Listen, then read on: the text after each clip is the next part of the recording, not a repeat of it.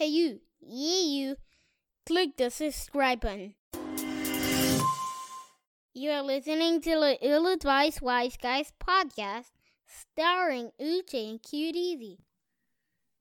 Yo, yo, yo, yo, yo, yo, yo, yo, yo, yo, yo. We are the ill advised wise guys with the boy Uchay. I got my boy. You easy for sheezy is way too easy. Lakers in four easy. Hey, look, look. Hey, hey, before before we get into the uh the obvious um attire that you've chose to wear on this show, um this is episode 83 for those of you who didn't know. Uh let's see. Damn. I was I was gonna like try to figure out who wears number 83, but um yeah, we, we stopped Andre. doing that a long time ago. Andre Rison. Remember him? You didn't you didn't just say Andre Rison. Yeah, we know him. He, Uh, he's the one that had his house burned down. I thought he was the one that tried to kill somebody. Wasn't there a, a wide receiver that like went to jail for like killing somebody? Anyway, man, You're talking Rae Carruth? I don't, I don't freaking know anymore. Actually, you know what? Nope, wrong sport and wrong number. I'm thinking of Jayson Williams in the NBA. Oh, yeah, I remember him. I remember him. Yeah, yeah. He went wore to- 44. I think he wore number 44. So I don't even know why I brought him up. no NBA player wearing 83. That's illegal. Uh, Metta, Metta, 99. Metta World Peace. Now he wore 90.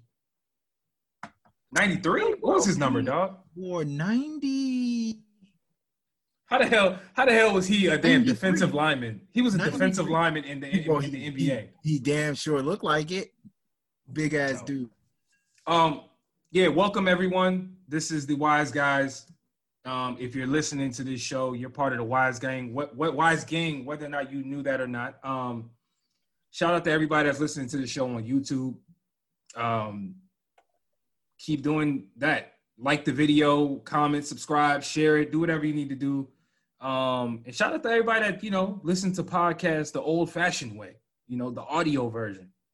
Um, somehow, some way, y'all that listen to us on Apple Podcasts are really our main. That's our main platform, Apple Podcasts and also Spotify, which is interesting.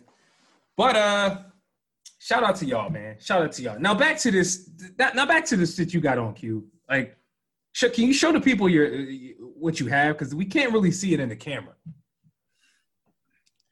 Purple and gold. I am not a Lakers fan. I'm not You're a just-. You're just a clout chaser that I pretends just- to be one. I just happened to have this jersey. It was in the basement, and I looked up and I said, "Wait a second, ain't this team in the NBA Finals right now? Let me wear it." Because remember, remember when we went to Vegas? That's when I bought this jersey. We went to Vegas. I was like, you know what? I'm gonna hit one of these pool parties up with this LeBron James Lakers jersey. At the time, he just got to the Lakers. I spent like two hundred dollars for this damn jersey, and then I couldn't even wear it at the pool party. So I got my revenge. I remember that. I got my revenge, Dreas. And uh, all you other pool party places try to charge me twenty dollars, talking about the Lakers jersey was going to incite a riot. Go to hell. Is that is that what they What the hell? is that what they said? I can't remember, They said, man. they said, man, your your your Lakers jerseys Oh, right. if, if, if because we don't want opposing people like getting mad that you're wearing a Lakers jersey. I was like, what? But you know what though, man? Um, So I, Yeah, that so- was- so the that- people that at the was pool party stupid. had to see my fat ass. dude, we was in the pool. You you shouldn't have been wearing the, the jersey in the pool anyway. What are you? Uh, Who the a hell? def- who the a hell goes defensive to, lineman?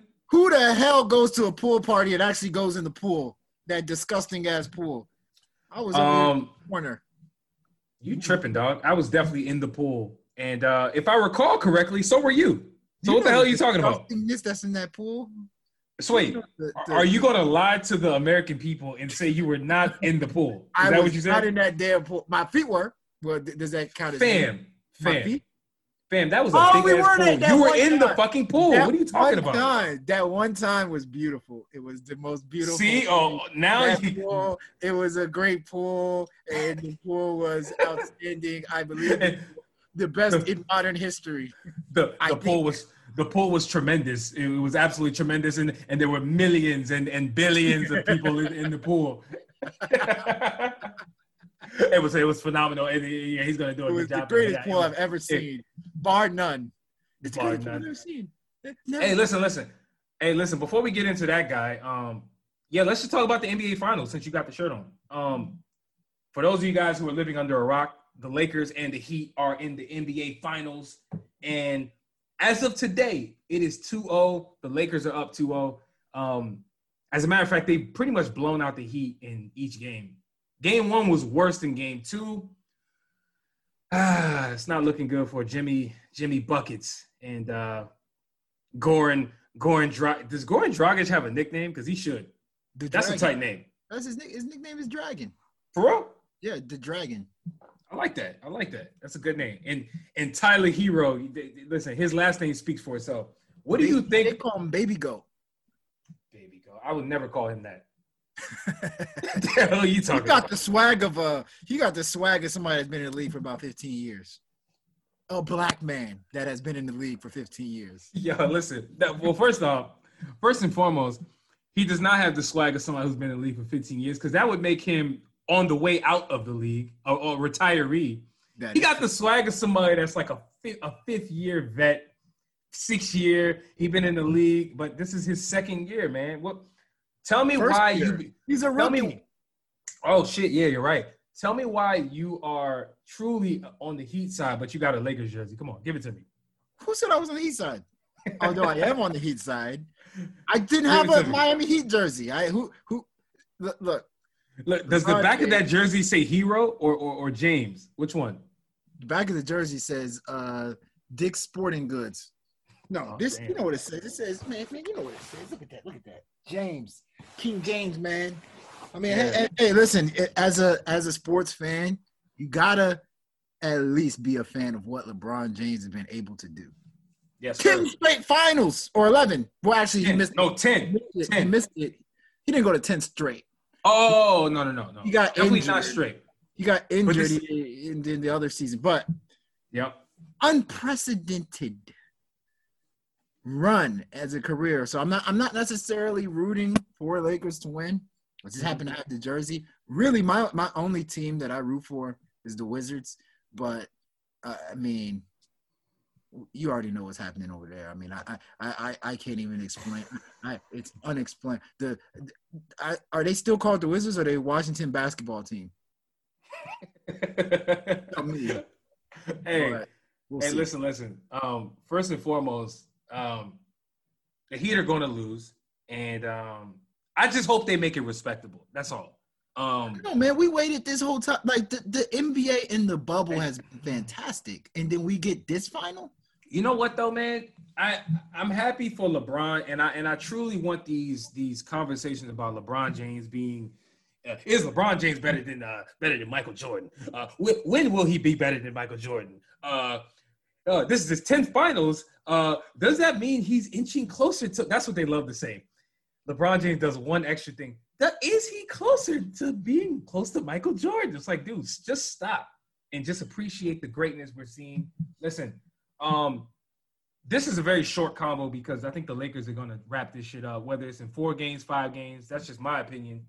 I want to talk about the Kyrie Irving comments though, because I saw you threw that on the agenda. This is this is a very close topic to the Lakers and the jersey you got on and LeBron. Um, you want to kick that one off, man? Yeah, What, man. what like did what did Kyrie say?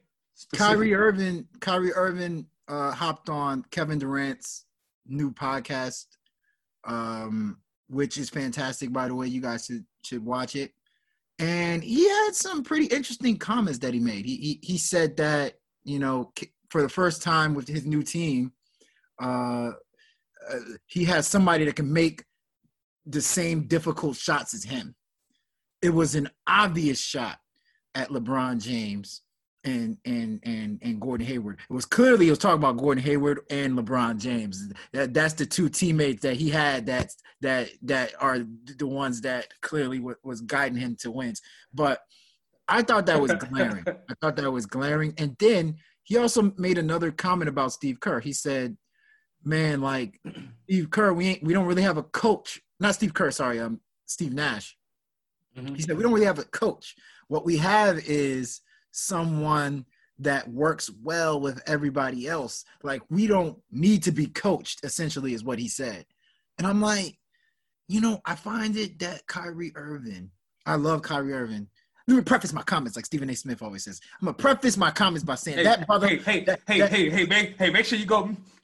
Make sure you. Let me, let me, mm, let me Yeah, say yeah, this real quick. Yeah, let me let, let me just say that this. brother is a that brother is a 10-time all-star. That brother, that brother can shoot from the parking lot. That And- brother and is I- great. and I know, and I know, and I know his mama personally, and she told me to not say nothing crazy about her son. So I'm gonna be respectful. so, but but yeah, I mean, Kyrie Irving is a fantastic player, but you know, at this point, like I, I think his mouth, like he continuously finds himself saying some crazy, questionable stuff, and I'm like, at a certain point, do you re- uh, uh, continue to put up with somebody as skilled as they are, but toxic like him? Like, do, when do you say enough is enough? Like, this dude is too toxic for every situation that he gets himself into. That is Yeah. toxic. That is Yeah. mad disrespectful to LeBron James, Mhm. who got you a title. But But you know what though? I got two things to say about that because I because I actually did hear his remarks. At least I Mhm. saw I heard. Apparently, he made multi. He said multiple things, but I heard two of them. Number one, this is the fact that he was on the Kevin Durant podcast tells me all I need to know. This is clearly recency bias. And let's say let's say that he is telling the truth and he truly believes that.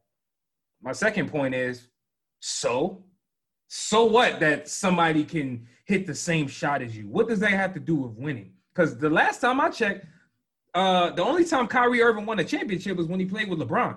You you remember you remember like he played with LeBron a few years, right? With Cleveland, uh, before LeBron came back to Cleveland, right? Mhm. Mhm. What did that team do? Because I don't recall them doing anything. Well, so oh, they did so, do okay, something. They did do something. They lost. I- a, a, Pod- a they- great amount. They lost more than they won. Thank you. Uh, you're They making won draft lotteries. Yeah, okay, all right. They did something positive. They just didn't win games. Okay, cool. Yes. Um, so my thing is, so what? Like, I, I I'd hate when people try to like narrow and move the goalpost as if we are supposed to go into his world and say just because somebody can't hit shots like you, what does that mean? That means they're that means they're not good. What? That means they're not better than you because we're not about to sit here and have a conversation about who is a better player, Ka- uh, uh, sorry, Kyrie Irving or LeBron James. So to me, his comments were just like pointless. Like I, I didn't, I didn't, I don't even think LeBron should be offended. Honestly, I really don't. Even though I mm-hmm. do think he meant it as an insult. To, to me, if I'm LeBron, I'm not even insulted because he, because Kyrie sounds stupid. He sounds dumb.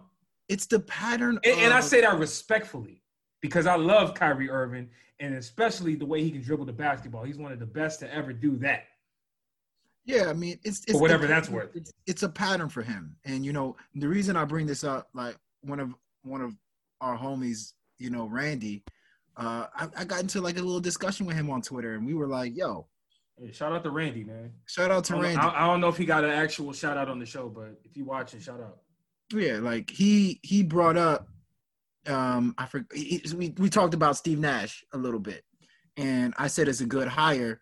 Um and then what I said was the thing I don't like really is that he's coaching Kyrie Irving. Like that's that's a problem. Like Kyrie Irving has shown that he's toxic.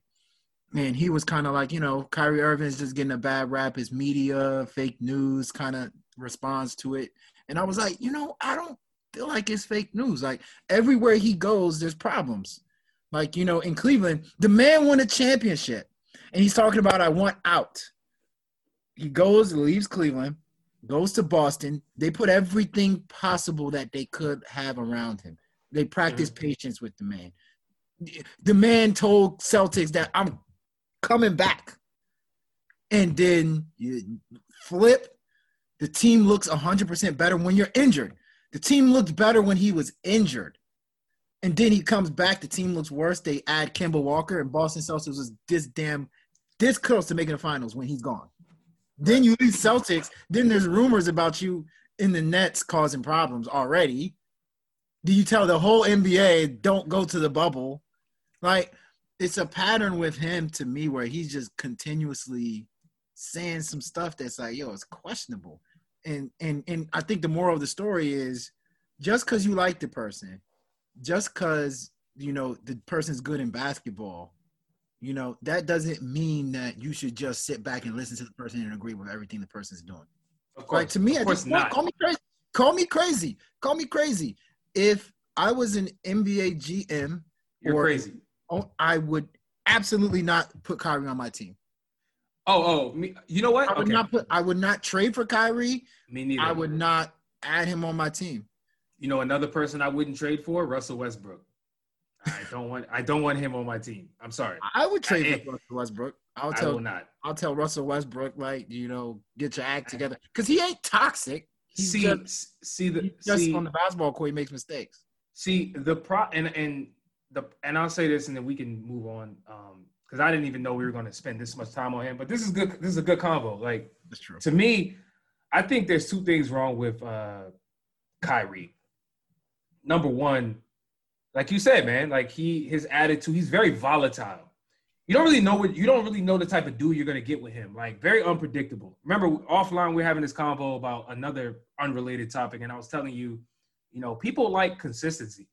Like Yes. pe- people people like to know who you're going to be, whether it's a hothead or somebody that's mellow or somebody that's uh, reasonable.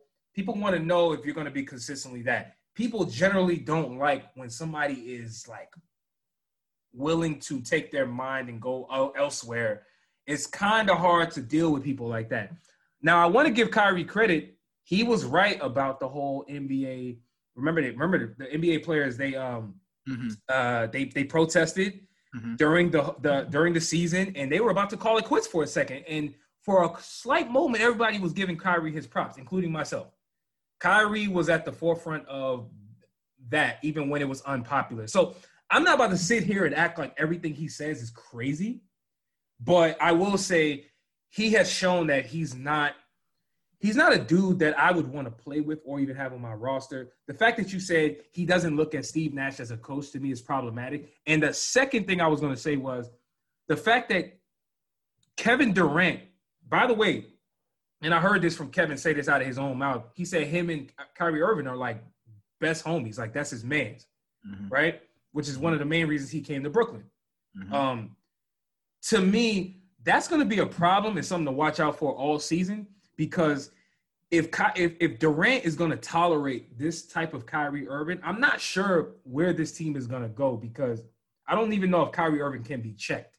Like he's kind of just a rogue dude, man. And and if his man, the best guy on that team, is okay with that, that's that to me that makes for a volatile team.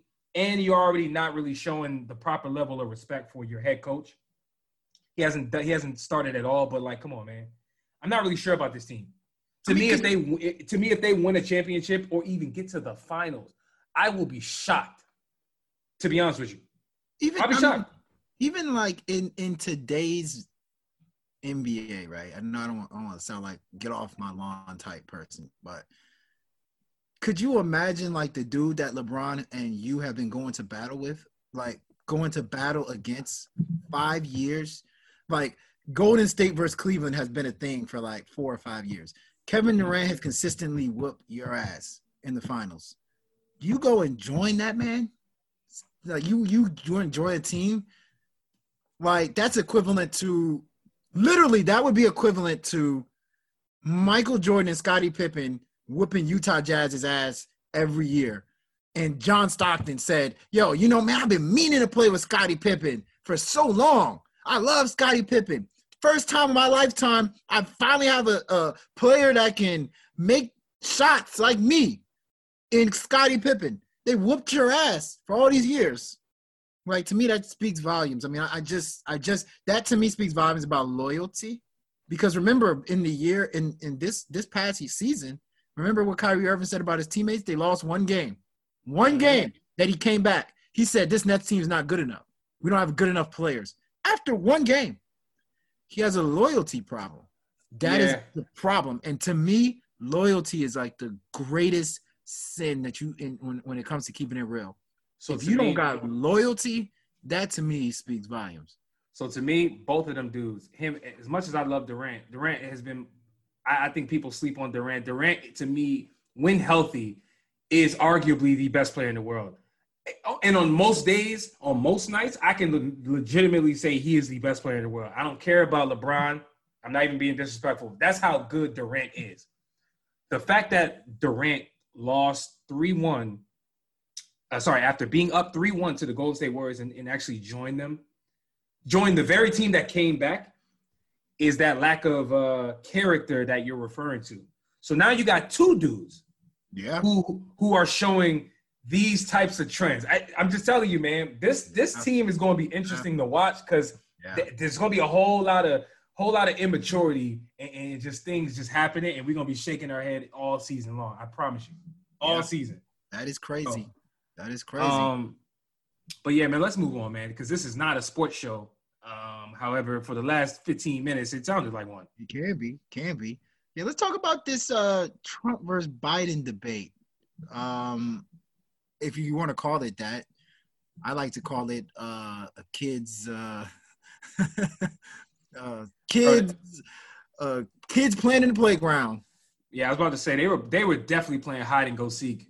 That that's all that that's all that was. Like they weren't they weren't really serious.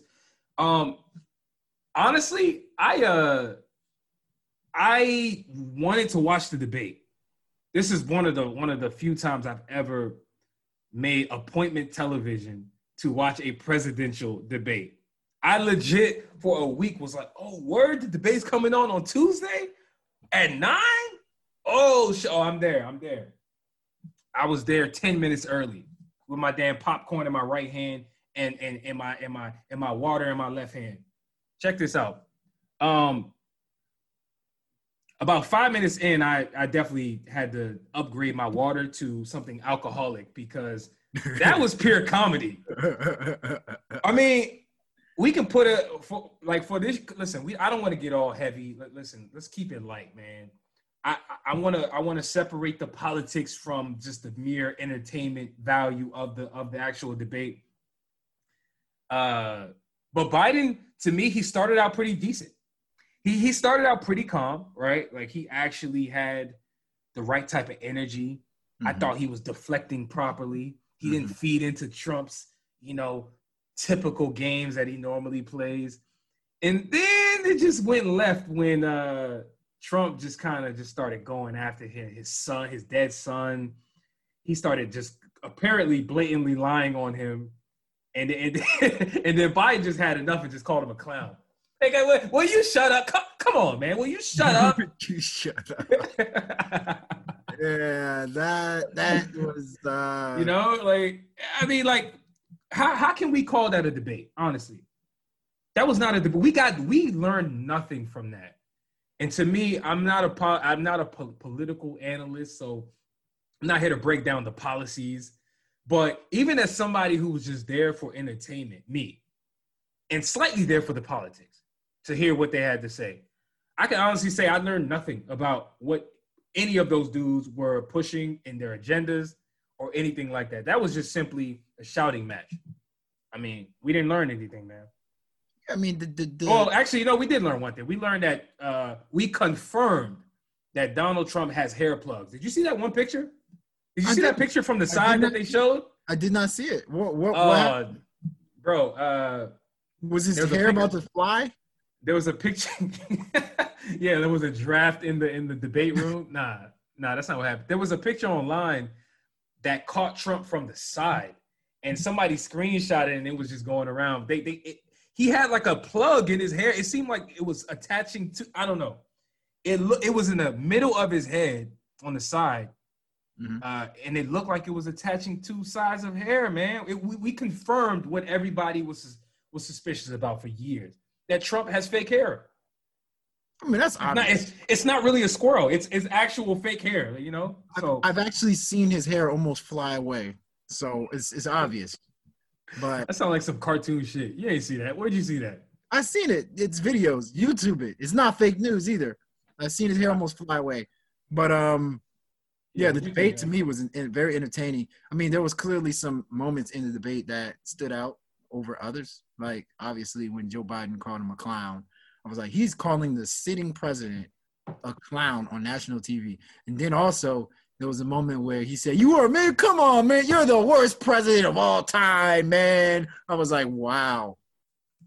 Then obviously the the the the the, the scene where uh, they told Donald Trump to denounce uh, white supremacy, and you know he was like, "What? Do, what? Who, who do you want me to denounce? Who? The Proud Boys? Oh, okay, Proud Boys, stand up and stand down." Like that to me spoke volumes. He, he seemed like he he refused to denounce uh, uh, this white supremacy, uh, white supremacists, and then the, the the Proud Boys group. But I will say this: I'm going to come to Trump's defense for one time. Um, I don't think he was saying stand up and stand by. That like pretty much he was supporting the Proud Boys. I think he just forgot what the moderator told him to say. I think he forgot that the moderator told him tell them to stand down. So he was over here like, yo, I'm trying to figure out what the hell did he say, stand up or did he say stand by? Horrible gaffe. um, I mean, probably the, the, worst gaffe in the history of gaffes. I mean, it was bad. Yo, I mean, look, I, I, I, first off, I'm not, I'm not agreeing with you. I'm not rolling with that. I, I firmly believe that um, he knew what he was doing, and and let's say that, let's say that you're right. He didn't hear properly, right? He didn't know what was what was being said. To me, that's that's an indictment on the fact that he was talking over everybody. He wouldn't let anybody listen. Like either way you look at it, I agree with he, that. He needed to shut the fuck up or or address things as a president should should actually address things, right? That was bad. You're right. I mean, how many how many times did Chris Wallace say, "All right, man, Mr. President, Mr. President, Mr. President, Mr. President, Mr. President, let him talk, Mr. President, Mr. President." Hey, listen, I was surprised uh, Chris Wallace didn't get up and like try to fight him. Like that was some he, he seemed like he wanted smoke at one point, but it was almost like his demeanor never changed. His demeanor never changed. But you can see him that. getting you can see I him getting that. You can see him getting riled up, but he was he had the same face. That was weird. That was weird. To me, that was more impressive than anything that happened in the debate was the, the moderator's demeanor. And it's and it's I ain't never seen nobody I've never seen anybody have a have a demeanor like that. Wow. And, and as funny as it sounds, as funny as it sounds, he did a good job of moderating. He did a very good job. To be honest with you, I thought he was trash. He, I'm not no, he did a very good job given the circumstances that he was given. Like he did a good job. I tell, tell you why. I, will tell you why I think it was trash, and then we can move on. Um, I I just sorry. Okay, trash is trash is definitely ill advised. I don't think he did that well of a job. Right. That's what I will say. The reason I'll say that is because, like, for you to be a moderator number one, apparently he he was the one who asked the questions. Apparently he was the one who organized the questions. Number one, I thought the questions were there were some dumb questions. Like they should have been talking about other things. Like how in God's name did he, did they talk about Black Lives Matter, race for like one minute? Like, do you know that that that debate was about an hour and a half long, and they talked about race within the same breath as rioting, for a total of about a minute or a minute and a half. It was very short. Um, and I saw some people point this out as well online. Thought that was I, I noticed that during the debate as well. From a preparation standpoint, that was trash. Secondly, he did his best, I suppose, trying to contain Trump. But come on, man, he needed to be a little bit more demonstrative. I get he's the president, but nah, you can't disrupt a debate like Trump did, and and and think that like you can't have you can't have more to say to try to get Trump to calm the fuck down. That was crazy. That was crazy. Who who the hell do you think can calm Trump down? Bro, who you going to get to calm down. Don Lemon? Yo, you, you know who you know who needed to moderate? Terry Crews. Get Terry Crews as Terry, the moderator. Yeah, right. Oh, sorry, Crews? sorry. Kanye L. Jackson. Kanye West as moderator would have calmed Trump down. How much you want to bet? No. Kanye West. No, no, no. All right, okay. I, I think he, I think he could have did a better job. I'm telling you, man.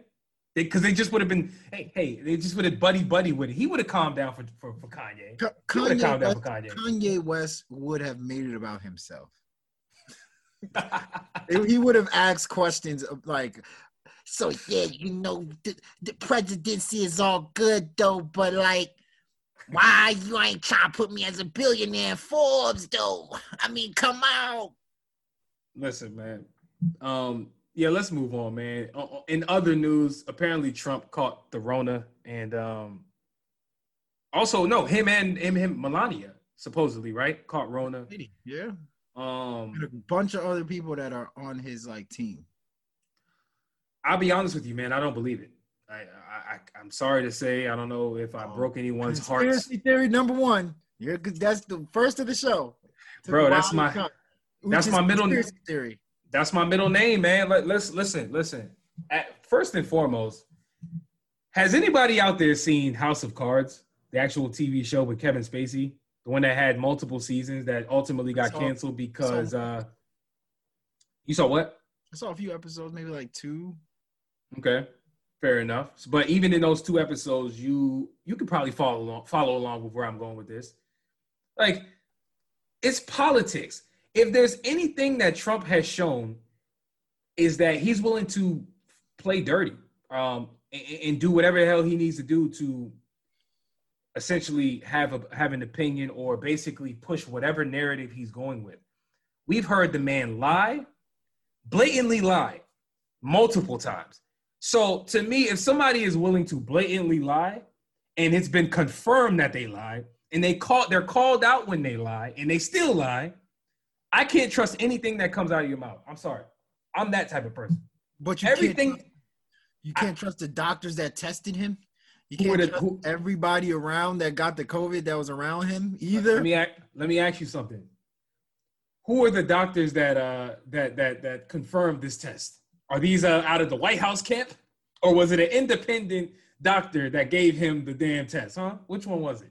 Well, listen, I don't know. But they, that same doctor gave tests to Chris Christie, who got it now.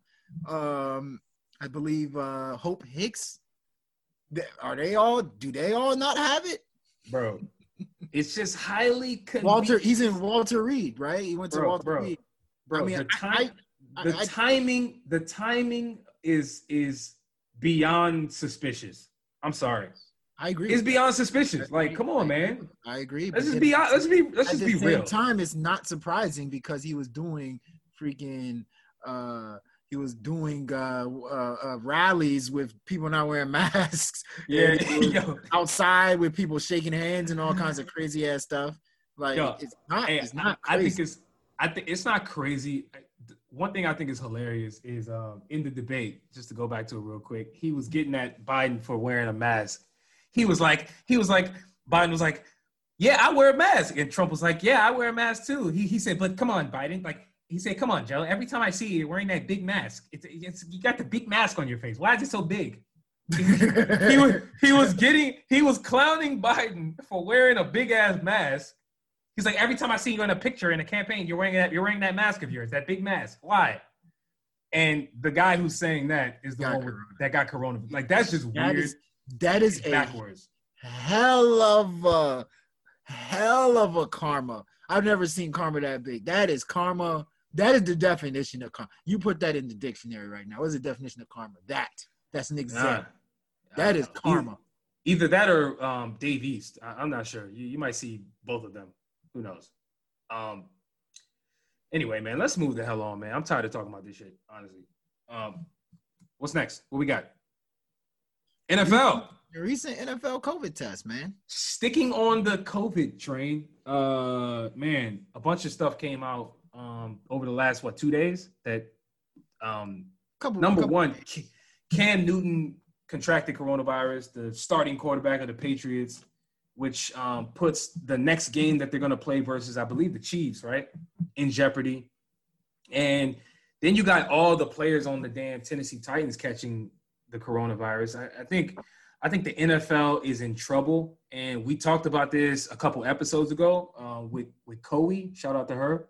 Um, where she was on our episode, and we were talking about that, and uh, yeah, they got a big trouble because players are traveling, right? Unlike the NBA, where they went into a bubble, they went into a secluded environment where they could control who is in the the, the environment by doing what they call contract con, contact tracing, um, you know, with the exams and getting rapid results, right?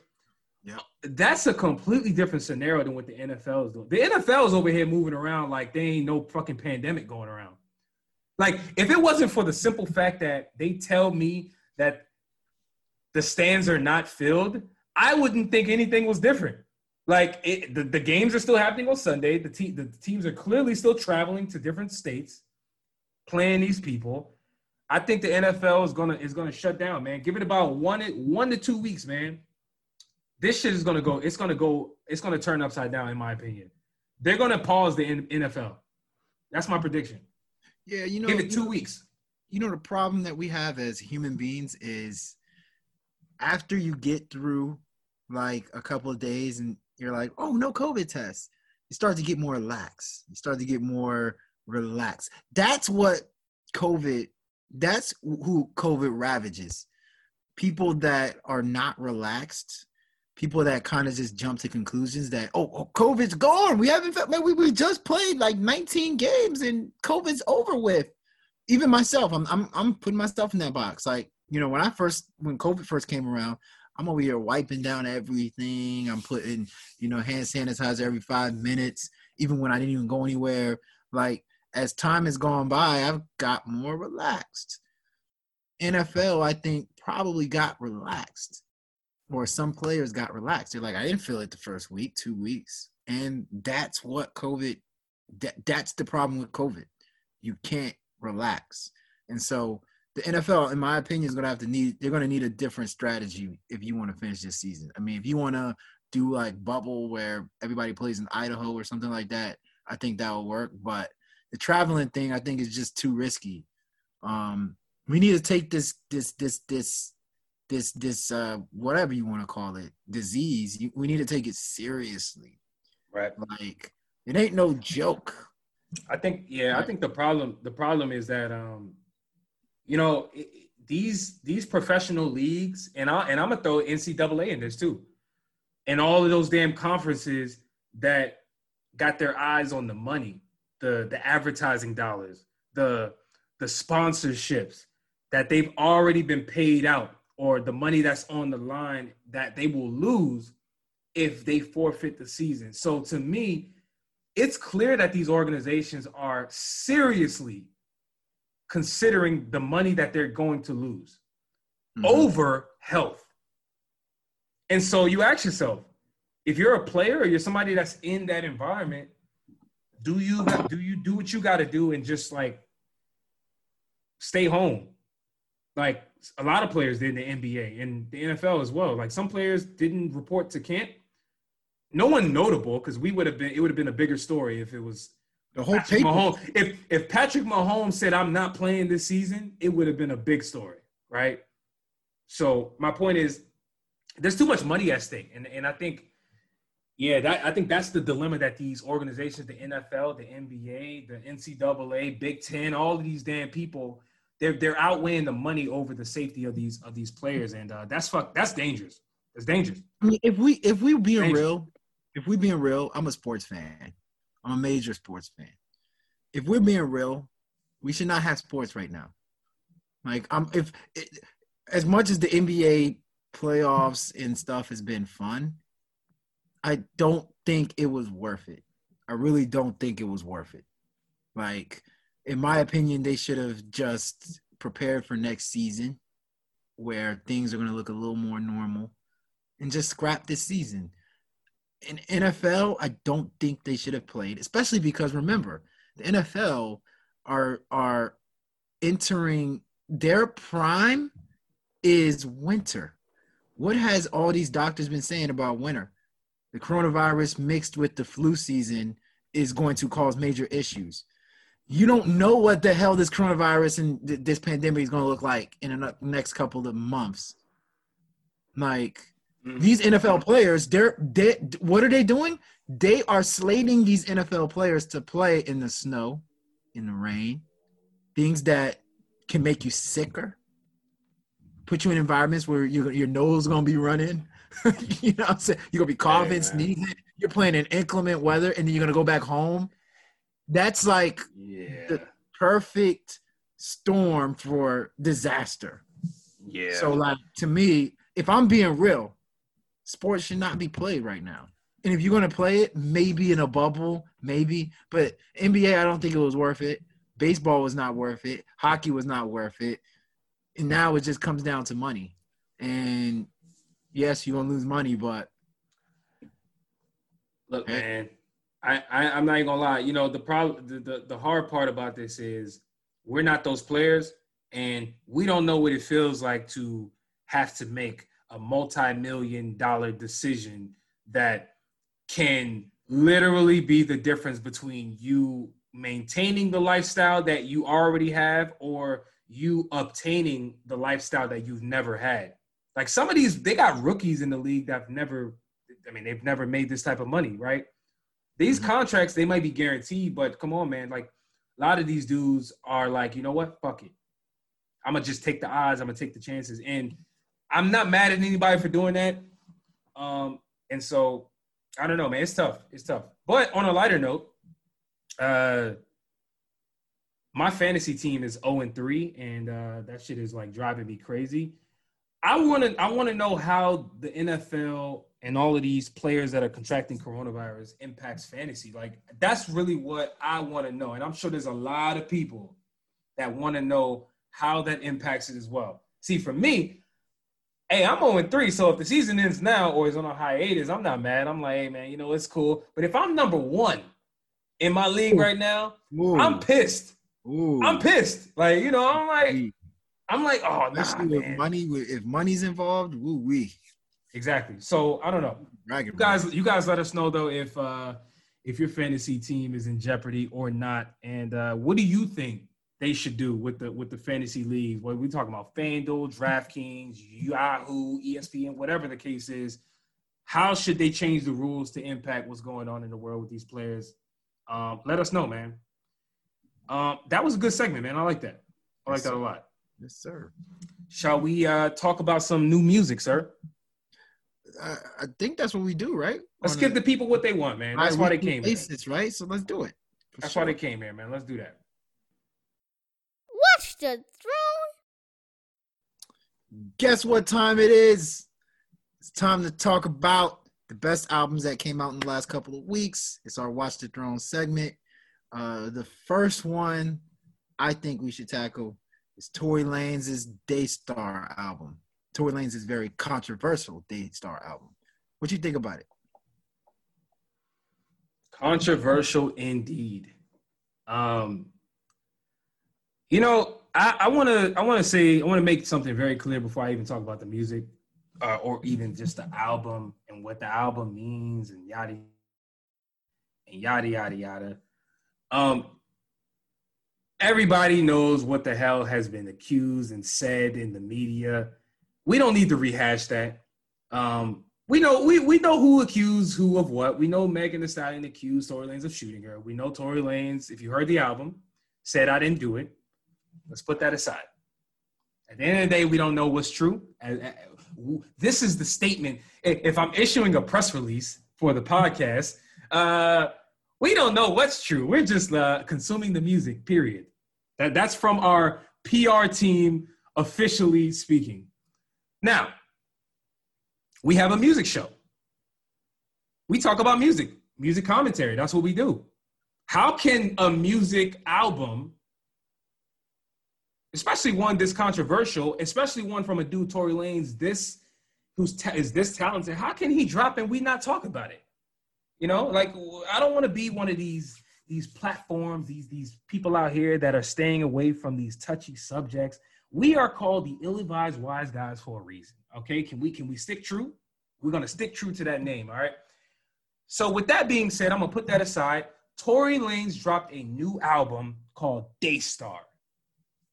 Um, for those of you guys who are not familiar with what Daystar means, that's actually Tory Lanez' first name, which is a very odd name. But um, he put it in caps. Um, and I don't really know. I'm assuming that's Tory Lanez' on the album cover. I, I, I don't know, but I'm assuming it's him. I always like when artists put their baby pictures and childhood pictures on the cover. Like, that's just always tight to me. That will never not be tight. Um, the music though, I thought was very good. I mean, Tory Lanez is a phenomenal musician. What do you guys want me to say? What do you want me to say? You want me to cancel him? You want me to say that his music is not good because he's being accused of things in the media? I'm sorry, I'm not going to do it. But what I will do is I will address um, and listen to the music in the in, in the best way I know possible, and that's consuming it and trying to figure out whether it's fire or not. I thought that um, from a substance and and uh, content standpoint, I thought Tory Lanez did an incredible job at flipping what many people will call a negative uh, into a positive. Right? People criticize Tory Lanez about the release of an entire album addressing his allegations. I will agree that's a little distasteful. It seems a little off. Something quite doesn't feel right. This, a, leaves a little bit of a bad taste in my mouth. I will agree with you guys. Uh, but I'm not about to go any further than that because if anyone out there is an artist, and I know there's I know everyone's not an artist, but if you are an artist, and I and I am one, I used to be one, I get it. I understand the power of music. Music is not just entertainment for people, as people think. A lot of it is therapeutic. Uh, a lot of it is them actually addressing real shit in their lives and them venting. It's how people get through with things. And so, if they're going to make a dollar off of their name and address a body of work and allegations in, in, in the best form that they know how, I can't be mad at somebody for doing that. We get into the music, and I, I, I got to tell you guys, uh, this album is phenomenal. It starts off with a banger. Money over fallouts. Tory Lanez is addressing his critics. I mean, come on, man. What do, what do you guys want me to do? The song is tight. like, it's it's one of the best songs on the album. Like, for real. Incredible song. For real, for real. He's rapping his ass off. And and here's the other thing I wanted to talk about. There's a lot of people who probably uh didn't know who Tory Lanez was before all of this, you know, shit. And they probably heard about him now. I want to let y'all know who I'm talking to in for this particular moment that this is what Tory Lanez does. If you were wild or you were amazed at the music that you heard on this album, please, I want you guys to understand that this is this is regular. That's regular. Tory Lanez is an incredible artist. Money Over Fallouts is typical Tory Lanez in his element, rapping his ass off aggressively, uh, just being arrogant, doing what he does. I thought he had a, I thought he had a, he did a really good job at switching it up on various parts of the album, right? Next song was a woman, very vulnerable joint. Um, so without going through all of the songs on the album, because he it was a very dynamic album, I'm just gonna point out some of my favorites. Money Over Fallouts, I talked about it. Uh, Friends Become Strangers, very, very good song.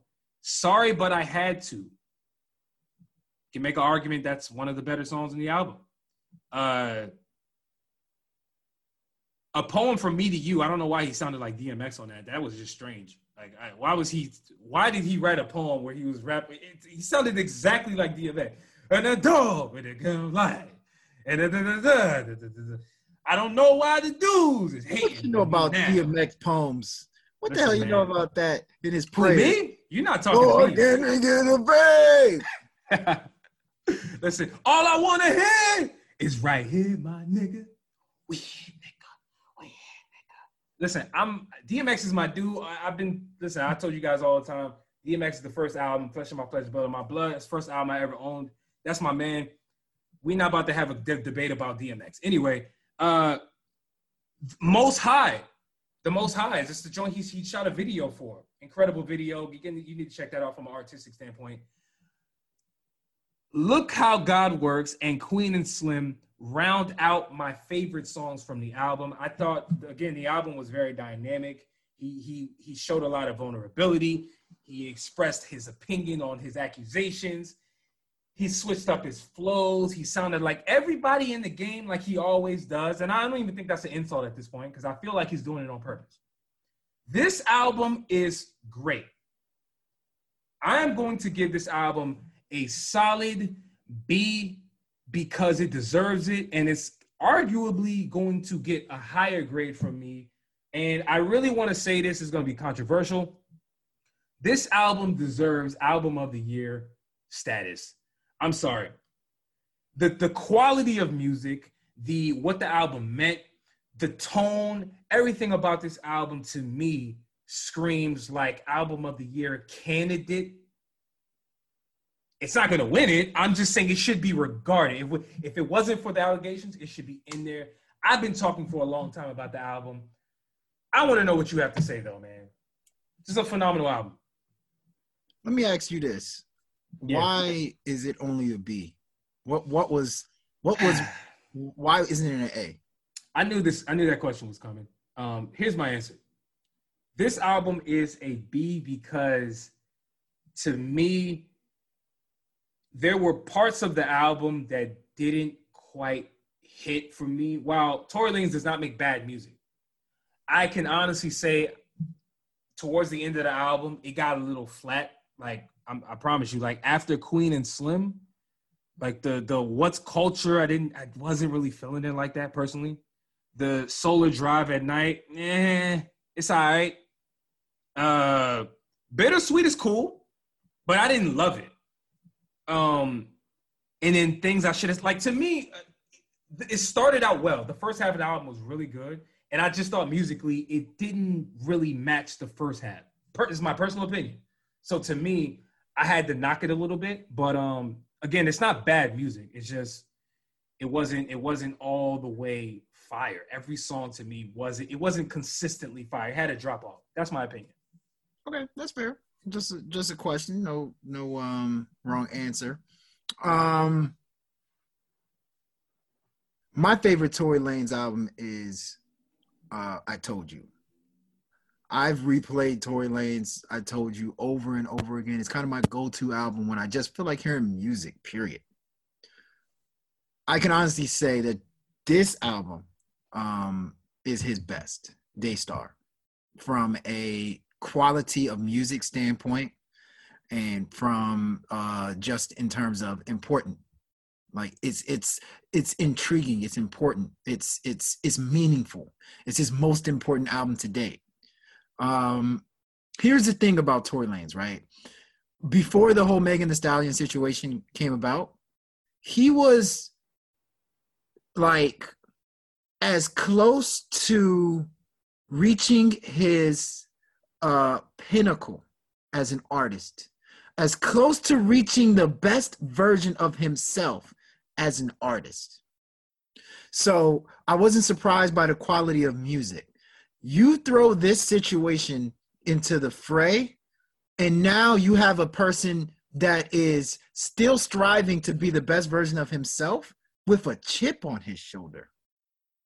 Now, let's be real. Tory Lanez' situation with Thee Stallion is one of the is a situation that I actually personally thought he needed expertise. Like you need experts to get yourself out of this situation. Like you actually need like a group of I don't know what you would want to call it, a group of uh uh people that just know spin artists you would need ultimate spin artists to get yourself out of this situation.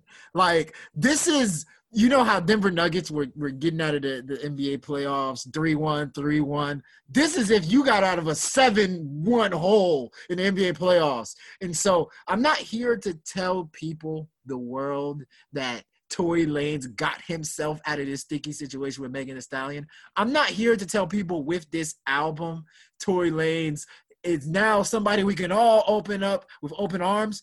I personally don't think he'll ever become that. Even if he came out as innocent, I don't think he'll ever get back to where he was in terms of how he was viewed by his peers and people. But, however, he did an amazing job of cutting his losses.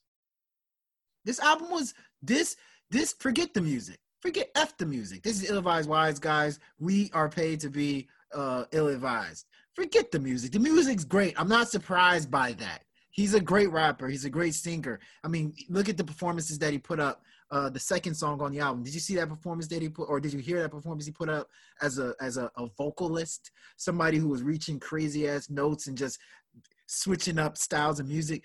Fantastic. I'm not surprised by that. He is somebody I've continuously said is probably the best artist in music today. I've said that multiple times, and I continue to say that. He's like the best artist in hip hop music, especially hip hop music today. I'm Not surprised by the music.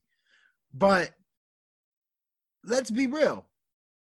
This was an artist that was telling his truth and doing it in a way that was beyond intriguing, beyond riveting.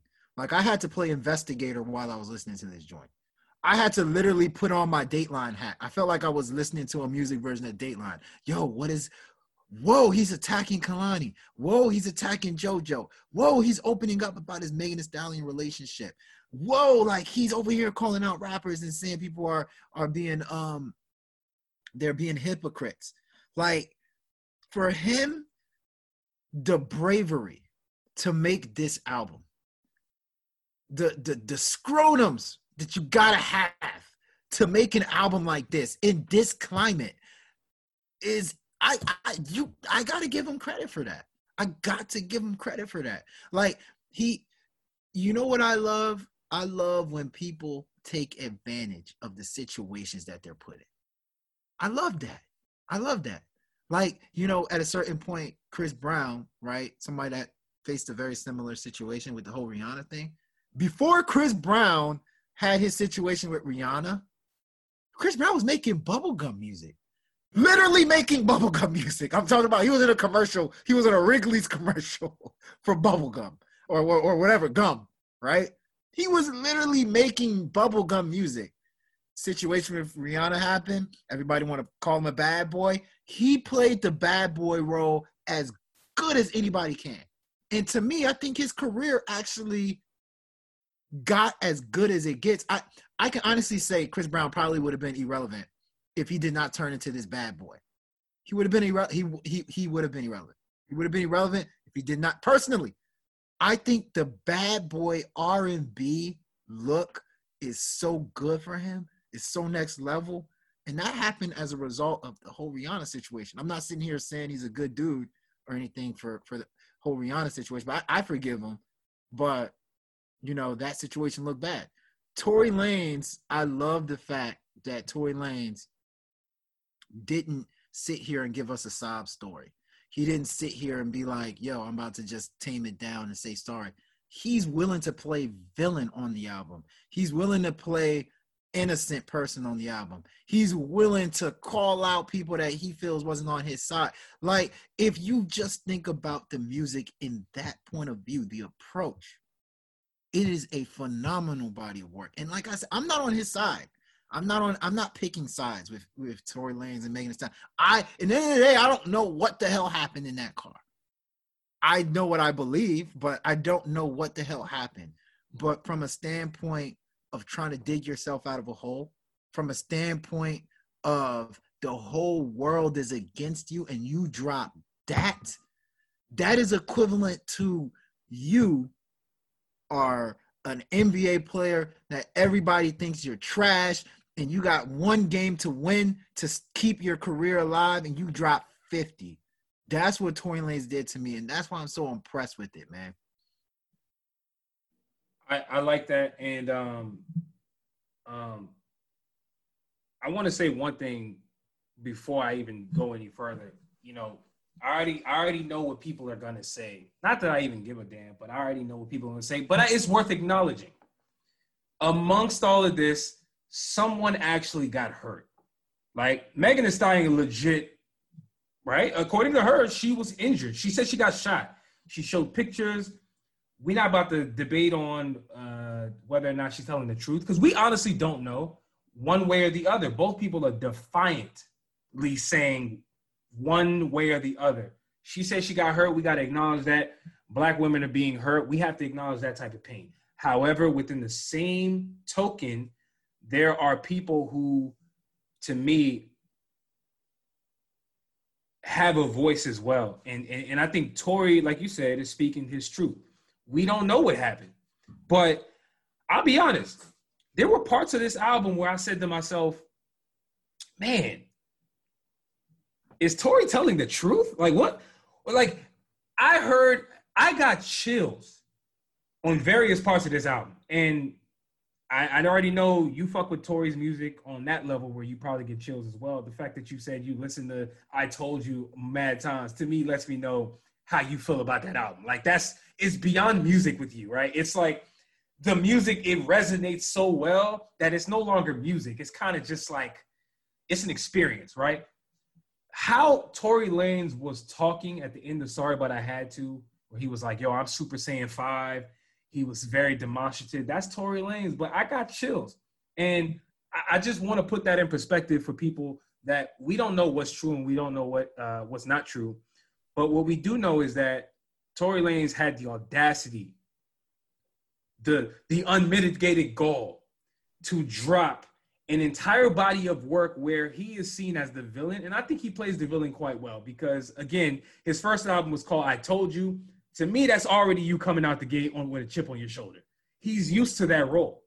This is a little bit different because he is now being accused of doing something violent, but nonetheless, he is used to being uh, the David in the David and Goliath type situation. It's clear to me.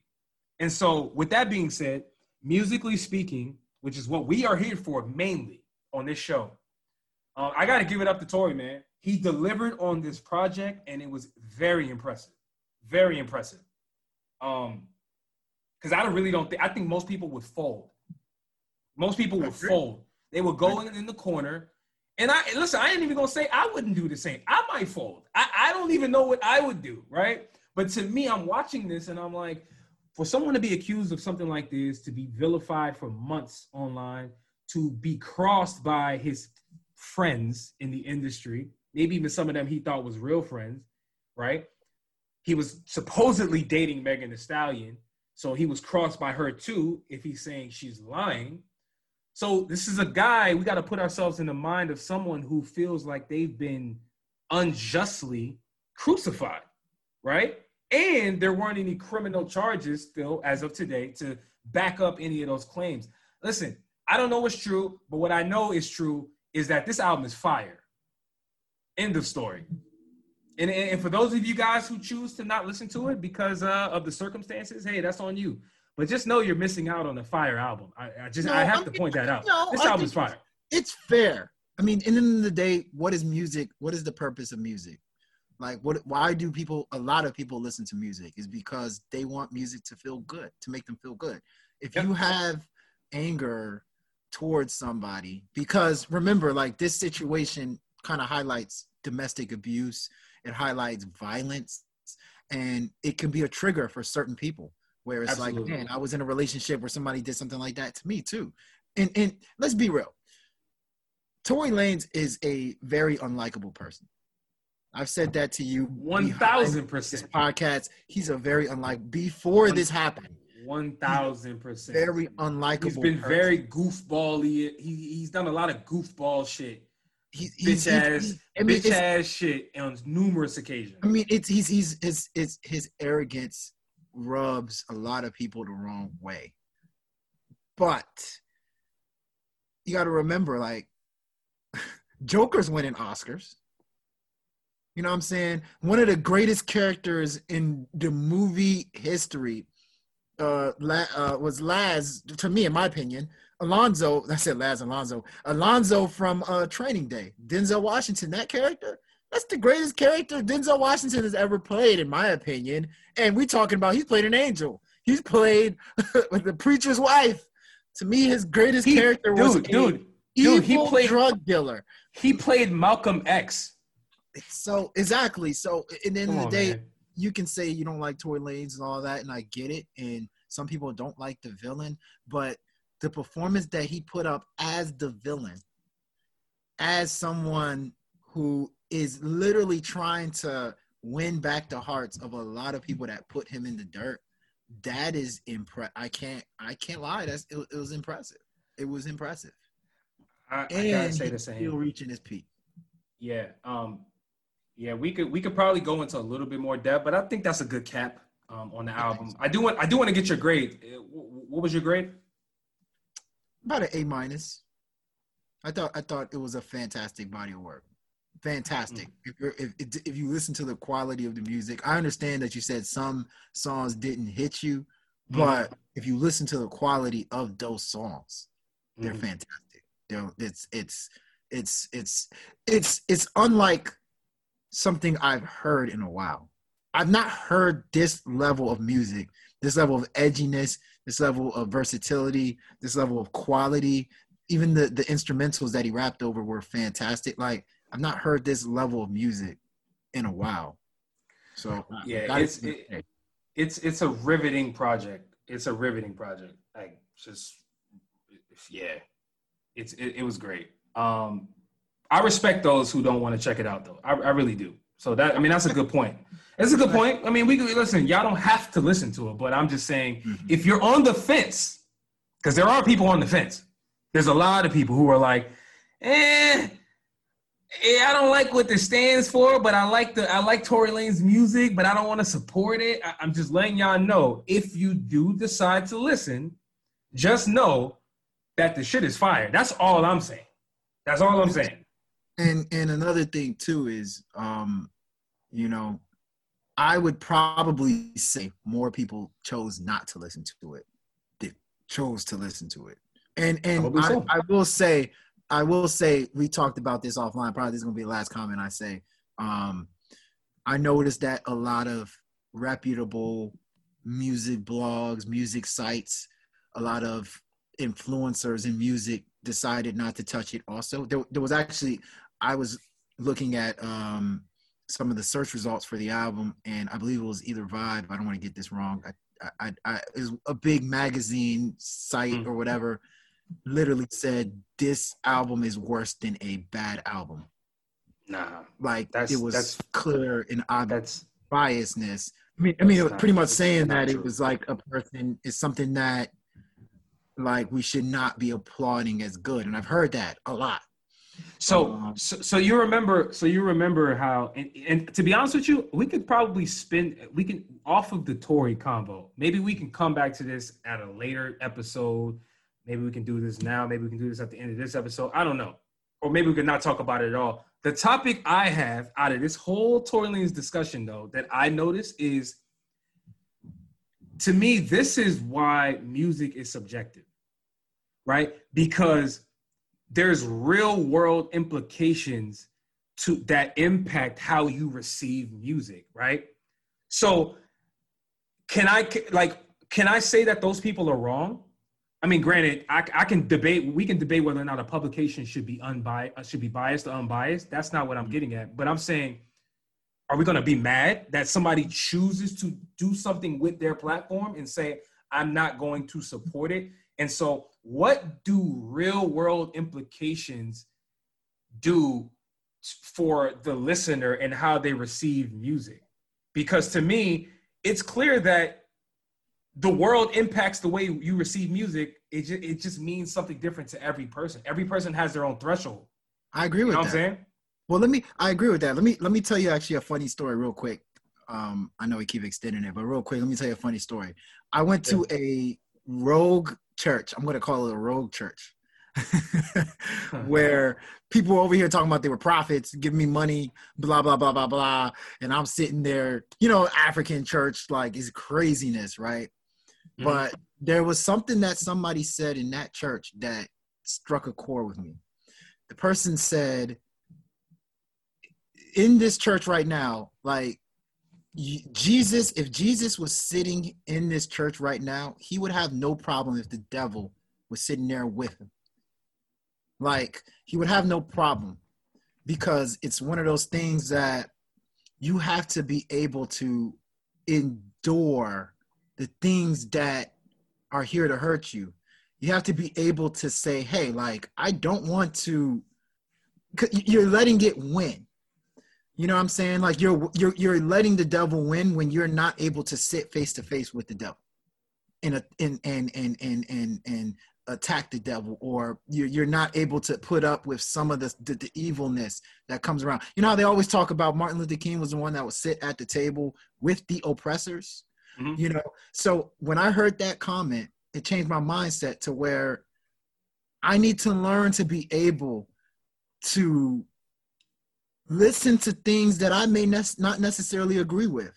I may I need to be able to something that's toxic withstand, be in the ring with something that's topic. Ironically, you said on Most High, Tory Lanez is fighting the devil, right? He's in the ring with the devil. Bro, you got to watch it. I was Got just about to. bring that up. That was I saw a snippet of it, but it's like you got to be able to do that. So for me, I'm not gonna sit here. I, hey, I, I, I'm not. I'm. I'm not nowhere near close to Vibe or any any magazine or people that didn't want to cover it. Right. But I think there is value in being able to not agree with somebody, not um, even think that what the person did is evil, but to be able to sit there and actually have a conversation about what that evilness brought. So, like, if if you're somebody that thinks Tory Lanez is trash and something, something, something, whatever, I think you become a stronger person if you're able to listen to it and take it, because that makes you stronger. I'll tell you the, the funny thing Yeah. is, you know, I never listened to Yeezus. I never when I was this is before I was a reviewer, before we had the podcast. I never Mhm. listened to Jesus. I never listened to the game's uh um Jesus uh what, what, what Jesus Piece. Jesus, Jesus Piece. Uh, I never listened yeah. to it because I was like, I can't stand these people like putting these blasphemous like thoughts into albums. I skipped it. Still to this day, I've not listened to Jesus. I've listened to maybe a snippet or a song or two, but I was like, I can't listen to a full album of somebody calling themselves Yeezus. He has a song called "Featuring God," and I was like, I'm Yeah. not, I'm, that's blasphemous. But now, like my mindset now is like, yo, like I need to be able to withstand such blasphemous, come out the winner in these situations, come out not phased by it. You don't want to be yeah, phased by the yeah, devil. That's yeah, how you that's beat a, the devil. that that's a good that's a good point. Um, hey, you heard Kanye West's recent album? Uh, what's the shit called? Jesus is king now. Right? So now he's giving praise to Jesus and not saying that Jesus is on the album as a feature. Like he did he give so so on Jesus did he give God like actual a percentage of the record? Like how did that work? Like You uh, better I, not, but tithing, right? You better do the tithing.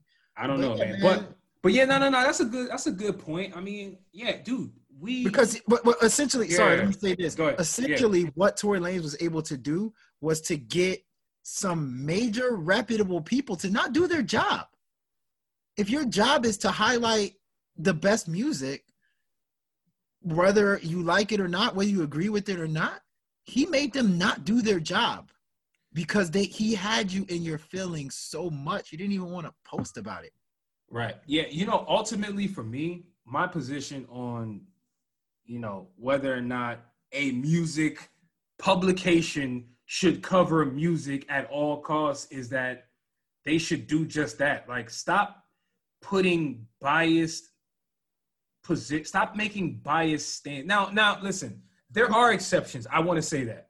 If someone did some pedophi- pedophilia like if there were like something that was clearly problematic to where they were convicted and there was a whole bunch of other shit that you know like there has to be more to where to to me you have to stand on taking those types of positions this is just my opinion. But until then to me you're a publication. Cover the artist. Like here i give you another example. Uh remember when xxx tentacion uh music got taken off of Spotify, the Spotify playlist, because because he was going through that domestic violence uh uh, uh court case with his his baby mom, right? It took his music off of off of playlisting and all of that shit. Um, they did the same thing with R. Kelly, like took all of his music off of off of playlisting. And while they have the right, they as in Spotify and all these other pub, you know platforms have the right to do it. I'm not questioning their right. I'm questioning their consistency and their mentality with why they do it. Like I just feel like people are these publications are too fickle and they move at the whim of the crowd. As soon as there's an uproar, they fold. Right? Mm-hmm. What happened after XXXTentacion died? Hit all of his music went back on the playlist. So so so so now is it and actually, by the way, it went back well before he died. I just want to I want to be very clear, right? It was very very brief where they took it off, but then they put it right back on. I just think a lot of people put their their personal feelings and mix it in with business and mix it in with things that are not really of, of concern to in my opinion. And i think that's misguided. I really do. It's, it's, it's, it's misguided. it's irresponsible because the case is pending. Correct. it's irresponsible. The case is pending. Now you can believe what you want to believe but nobody has been found guilty. I don't even think tory lanez has been charged yet bro he hasn't with, been charged with, with he has not so, been charged with the alleged accusation. Sorry, he hasn't been charged with the accusation. I'll say that. Hip hop, I mean, hip hop is. Come on, man. Hip hop in general is dark. Like, let's be real. So, if we really wanted to cancel all the crazy stuff, like we would cancel all the drug talk. Like, you can let them talk about drugs, you can let them talk about hoes, you can let them talk about all the stuff. But when it actually happens, you're like, oh my God, I'm so shocked. They talk about it in their music. Like, a lot man. of people Yo, on, anyway. I'll say this last thing before then we can move on. On on Tory Lanez uh, song "The Most High," he basically had a part in the song. And the video again, you got to check the video out. That that shit is phenomenal. Anyway, he's rapping like Slick Rick, right? And he basically he said, "Never in never would I have seen the day that rap dudes is telling the cops to come for me." Right? Like I saw, I, I heard that, bro. Bro, like most people are gonna hear that and be like, man, but you, but like he he did it though. Like he should be taken for a crime. And, and it's like, well, believe whatever you want to believe. Tory Lanez is simply highlighting the hypocrisy, the hypocrisy in music. And while I do think he has a point, I think you guys need to really understand that there is a lot of hypocrisy in this industry, in the world, and you should not get caught up in that shit, man. Take a position and keep the same energy. Now, if you find out new information that changes your energy, stand on that. But don't just be flipping and flopping with the wind. Like when the wind pushes you this way, oh, well, I guess I'm over here. Oh, the wind took me over. Oh, I guess I'm over here. No, stand on something and just be firm. That's that's my only thing. I, that's what I don't like about people, especially online. And, and just so, so, people are just so fucking wishy washy. It's man. so easy too. Like for me, like remember when we talked about this situation with Megan Thee Stallion a couple weeks ago? I purposely yeah. said if if he is guilty of these crimes, then that's really bad. If that's all you gotta say. Like if you if, like it, do the post, nobody's gonna get mad at you that you did the post. Like do or do a post or talk about the music or listen to it. Nobody's gonna get mad at you. And just yep. say if he's guilty of this crime or I don't necessarily believe him because remember I told you I don't I don't I'm, I'm gonna be honest I don't know who to believe but if I were to mm-hmm. guess I, I believe more Megan than Tory but I'm saying that's my belief that's just my opinion from all this stuff I'm not saying that's facts that's just my yeah. opinion that's it what's wrong with giving an opinion about and, a situation and, and, guess what everybody has an opinion everybody has an opinion and if I'm wrong come on if I'm wrong, like, I'm wrong. You know, how, like day, how how is everybody getting upset at somebody else for having an opinion? Yeah. It's crazy. But anyway, let's move on, man. Let's move on. We, we we I think that I think we deep dive that conversation longer than I think we wanted to, but I do I think it was it was necessary. It was a meaningful conversation. It was a meaningful. For sure. Let's keep it pushing though. The okay. next project that we have to discuss is 21 Savage and Metro Boomin's new project Savage Mode 2. What do you think about this album, bro? 21, 21, 21, 21. Um, hmm. I want to read, you know what? Let's start this differently. Let's start this differently. Um, as you know, my site, really good site, one of the greatest sites of all time. Uh, that's what Donald Trump said. He said, the greatest site, I've never seen a site like this ever before. It's a site that is impeccable, I believe um somebody on my site uh he said i want to read this this is what he thought about the album and I, I thought it was the greatest comment ever super neutral album favorite track none Least favorite track? None. Album rating?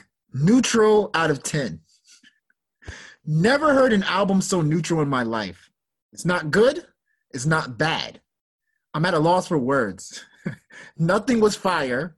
Nothing was trash. Lyrics were also neutral. I have no emotion.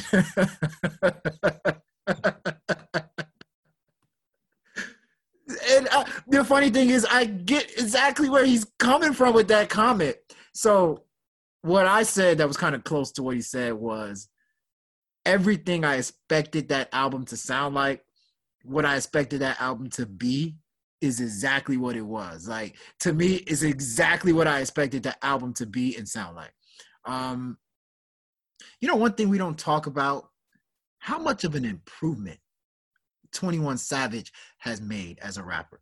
Like 21 Savage makes leaps and bounds every single time I hear him. Like when I first heard him on, ironically, the first body of work that I heard him on was Savage Mode with uh, uh, Metro Boomin. Like what was that? 2016, the one that had um, uh, the joint with Future, and uh, it had uh, what was the song? Uh, I'm just I'm just stunting on my ex. You know that song do you know, like, in my opinion, if you go back and listen to that album, he was not that good a rapper. I'm just gonna be honest with you. He was not that good. He had some slap. He had songs that slap. You know that? Yeah, that's your favorite word. He had songs that slap. He had joints that bang, like whatever bumps. But he was not that great of a rapper. The improvement that he made from Savage Mode to his debut album to the the I am versus I was album and to now, he is a very appealing rapper. He has punchlines for days. He he demands respect every time he, he gets on the mic. He is a phenomenal rapper that just keeps getting better. And I think his rap performance on this album was fantastic. Like he he he just definitely knows how to keep your you you glued to your seat when you're listening to him rap. But, but, crazy statement number one. This is the first crazy statement I've made on this show so far.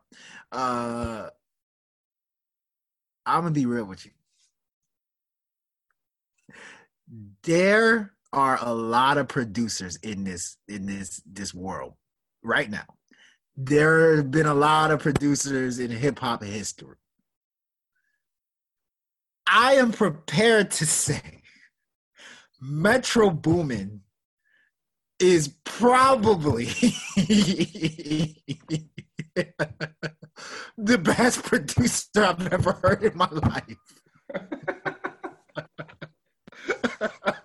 okay, let me just let me just keep it at hip hop. Let me just keep it at hip hop because people are gonna be like Quincy Jones. Maybe we can have like a poll. Who is the best producers of all time? Maybe I'll do that. Metro Boomin. Yeah, we, we should put together a list. We should put together a list. Let's put together a list because we're talking Neptunes, Timbaland, uh, Dr. Dre. Dre. We talking about bad. Swizz Beatz. Yeah, Swizz Beatz. You said Timberland. There's a bunch, uh, man. There's a bunch.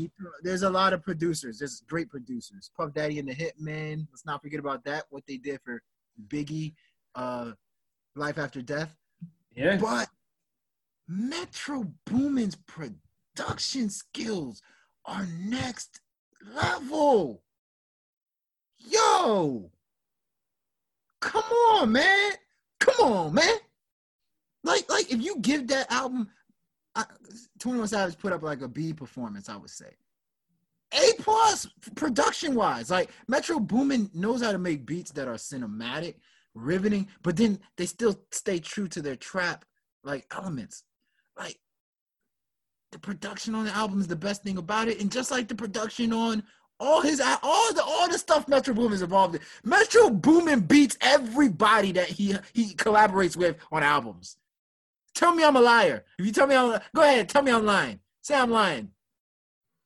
Oh, uh, no. You're you're you're not lying. Savage mode, and I'm not even saying he beats them by like a little bit of a margin.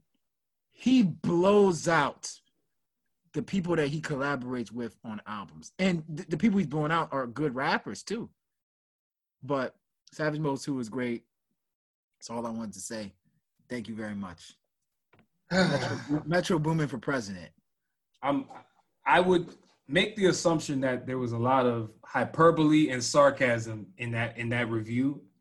However, I do believe you feel you feel that way to a degree. You're just exaggerating. So I'm a I'm gonna give you a chance I to clean it up. exaggerating. I'm gonna give you a chance to clean it up if you want to. Otherwise, I'll give my review. So, would you like the floor or no? Are you good? Okay, what would you like me to clean up? Uh, let's see. Metro Boom. I, I, I just want you to. He's one of the top thirty producers. I've ever heard in my life. Listen, listen. How about that? I'm not. I'm not telling you to Top clean 30. anything up. Yo, top thirty. top, top thirty. I was about to say, he's top 29. He's top one. Not uh, whatever. Whatever. Y'all know what the Don't you just But- love that? You could just say somebody is top. Man, he's top 100, but I'm not going to tell you where he is in the 100. I'll just say he's Nah. top 100. Yo, I just had. Yo, I just had. Uh, that's funny you say that. I just had a conversation with uh some dude. We was talking about rap. Um, he was talking about rap, and actually, no, who? No, no, no. I was talking to uh this artist. His name is Manny. Shout out to him. But anyway, we were having a conversation about freestylers. Who's the best freestyler, right? And for whatever reason, he said J. Cole, and I and I couldn't understand why he said that. But and I love J. Cole, but I didn't agree with that. But that's besides the point. What I was harping on was him saying J. Cole is one of the best, and I was like, yo, we gotta stop saying that shit. We gotta stop saying one of because let's be specific. All right, like we need to start ha- we need to start being more specific in, in in these discussions because if that if that's the case, I can go around saying everything is one of the best. But if you want me to start ranking things, then they would you wouldn't think they're one of the best at that point. Like I was like, okay, one of the best. Okay, cool. So are you talking about top 10, top five that you ever heard? Uh top 20, top 30. Like when I when I started going into that type of detail, the the the, the energy started to shift, right? So all I'm saying is let's just be a little specific when we make these remarks. We talking about he a top 10 producer. Now you're forced to really stand on and really start ranking dudes how you believe you know they are in that in that rank. So anyway, that's besides the point. Uh yeah, this album th- you know what this album said to me? Um this was a prime example. Savage Mode 2 was a prime example of why if you are an artist and you're not the best lyricist, you're not the most entertaining, you're not the most, you know, you don't have the most personality. Even though I believe 21 Savage has a lot of personality and he low key is a, a very good rapper. He is above average to me as a rapper. It didn't start that way, like you said, but at this point, to me, he is average to above average. And on most performances, I would actually say he's above average. Besides the point, production is everything. I'm sorry the days of y'all not acknowledging that producers and beat makers and engineers should be coveted and elevated at the highest levels needs to stop today. I'm sorry.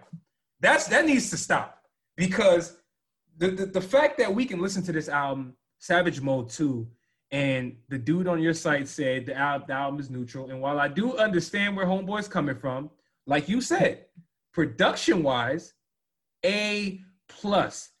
Can you imagine if the production was a C? Right? Like, imagine if the production was a C. You want to guess what that dude would have said about the album and that rating? He wouldn't have said neutral because he, he would have said this album shouldn't have been released. More than likely, that would have been the response. This album should not have come out, right? So we need to start having a real appreciation for production, like I think um, you know producers would like to have. And I do love how Metro Boomin always puts himself in the forefront as that artist, right? You always see his name credited. You always you see him with an album. He's next to the artist. You know, he's working with the Weeknd, right? Weeknd on Weeknd's last album. He's in Weeknd's video, right? As a as like a, a prominent face.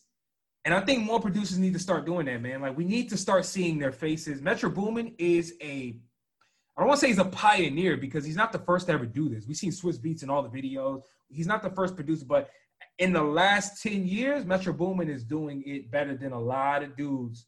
Last five to seven years, really. Metro Boomin is doing a better job at marketing his skill set better than any other producer is doing. Uh, with that being said, this album was I. Right. Um, I love 21 Savage for his uh, raw and debaucherous lyrics. You know, them shit sound downright evil. Some of the stuff that he be saying just sounds evil. You know what I'm saying? Like I, re- there's a difference between shoot 'em up lyrics from a Polo G or a Smokepurpp, even though I think Smokepurpp is trash. He's a trash artist. I'm sorry. I do not like Smokepurpp. That's not about that. But I'm saying he talks a lot about killing, as do a whole lot of guys. But there's something about the way 21 Savage talks about killing people in his music that just sounds evil and tight at the same time. It almost sounds like a movie script. I mean, Like he I sounds, could, he sounds demented. bro, I could literally, enjoys it. bro, I swear I could see someone making a movie out of his albums. Out of Sa- if Savage Mode was a movie, that joint might be a top seller in the horror category. Listen, if y'all end up doing that, make sure I get my credit. I'm telling you, that shit would sell and it would make a whole lot of sense. Uh, anyway, the album is alright. It's alright. I, I just, I just can't. I just can't do any more than that. Like, I don't want to say it was neutral because I do like a few songs, but the album was alright. I would give it about a C. I gave it a B. I mean, it's it's good, but Sorry, I'm in. I'm in a C plus. A C plus. My bad. That's it's good, but it's it like I said, it's just kind of like what you expected to hear. Like I, I nothing stood out. Nothing was bad. It was just like just expected what I expected what I hear. Okay, I move on. Exactly. But I do Yeah. I do find it dope that you know it gets me uh revved up for Halloween. Halloween is one of my favorite holidays. I love horror movies. Um, let's move on. Yeah, let's do that. Let's talk about your boy Pen Griffey, uh, Bryson Tiller. He dropped a album called an album called Anniversary. What do you think about it? Oh man, I'll, I'll try to be brief. Um, I'll try. Uh, Bryson Tiller drops his what I would say long-awaited album. You know, he's he's one of those guys that doesn't really drop a whole lot of music, and um, unfortunately, that is sometimes a bad thing, but also it can be a good thing, right? Like I feel like when you don't overload the customers with music, it, it, it builds the the anticipation, it builds the the momentum, it, it gives people that that that anticipation that they need to go click on your album and listen to it. However, um, I feel like Bryson Tiller is regressing. Um, I feel like the momentum that Bryson Tiller had in the past, I would say two years ago, before he dropped his last album, uh, it, it's kind of come to a halt for me because while I didn't think his last album was that great, as a matter of fact, I'm blanking on the name. Do you do you remember the name of the album? The, his last one? I can't, I can't remember, but that is a good question. I got anyway, yeah, look for it. And uh, but anyway, I remember before that album dropped, um, there was a lot of hype, and I feel like it was not received as well as, at least by me, as well as I believe I should have received it. I was expecting him to come a little bit more with his, um, you know, some of the same sounds he was giving us on Trap Soul. However, he went a little left where he was kind of being a little bit more poppy, if you remember, like Which, by the way, the album, the album's called True to Self. By the way, true to self. Uh, he he kind of kept it a little. He kept it true to himself, but he also went a little pop on this album. However, I feel like his production is lacking. You know, coming off the heels of what we just talked about with Twenty One Savage, I feel like again, production is everything, man. It's everything. I, I, I'm tired of not mentioning that alongside of the artists that we love, right? The artists that we talk about on a regular basis. You know, it's funny to me how the artists always get to shine, but yet the the producer never does. And to me, Bryson Tiller is a prime example of the opposite of what I said about 21 Savage, in that production can sometimes be your downfall when it's not good enough. I think what Bryson Tiller does is he tries to bring you nostalgic sounds and nostalgic feelings from the 90s um, where the music was much more intimate in terms of r&b it was much more pure. You know you could feel the emotions in every record. And while i do think he pulls it off on a few songs on this new project anniversary i feel like the majority of these songs just they fall a little flat to me. And and and, and i'm saying that mainly because of the production. Like bryson tiller he flat out sounded boring to me on majority of these songs there was it was like listening to someone tell me about his life, but I don't care. And, and I shouldn't feel that way about Bryson Tiller. Like he has shown to me that he's a better artist than that. And so with as I said, I'm going to be brief with this. Uh, in closing, what I will say is that this album was average. Like f- for him to go away for for over two years since he dropped his last project, if I'm not mistaken, and dropped this. No, no, no, no, no, no. That's that's unacceptable. I'm sorry, unacceptable. And and and we deserve better from that. And and and, and listen, these artists know, they know, and they listen to their fan base, and they listen to the feedback, they listen to the criticism. I firmly believe Bryson Tiller knows this is not his best work. I firmly believe he knows this is not it. Kind of reminds me of Nav when Nav dropped um, uh, the album before the last one he dropped, where he openly came out and said, uh, "Yeah, that album was not it for me. I was rushing it. You know, there was a lot of things that I wish I could have did better." I believe that if Bryson Tiller ever does an interview, which he does not do interviews, but if we find out anything that is in Bryson Tiller's head, he is going to tell us something very similar to that. And this is not my best work. That's how I feel, man. And of course, I'm, a, I'm I'm guessing, and it's my opinion. But overall, man, this album is average to me. Um, so I would give it about a C. What do you think about this, man? Hmm. I think you you made several valid points, um, but I think it's deeper, man. I, I really do think it's deeper than some of the stuff that you said. First and foremost, I want to say this: um, Bryson Tiller's True to Self album was actually one of the reasons I wanted to do this podcast. It was something that pushed me to want to do the podcast. If you remember, we, we used to go back and forth on whether that album was good. We used to go back and forth on, you know, what was the top songs off of it. And it really was a topic of discussion because his first album was so good and it seemed like he was kind of lost as an artist on that second album, right? Um, can we just be real? Like, this is ill advised wise guys. Can we just be honest?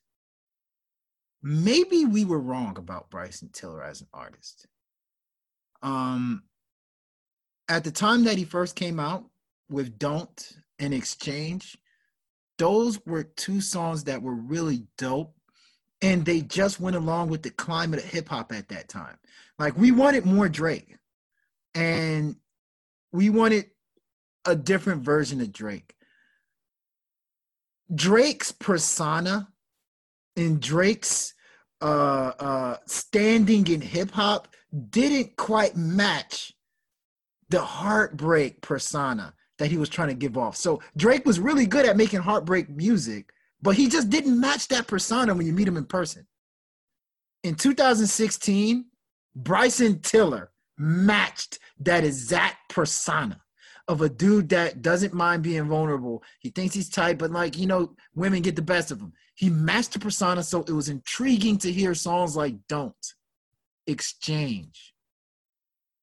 Well, it's not 2016 anymore. And since then, there are a bunch of people that are just like Bryson Tiller in the hip hop industry.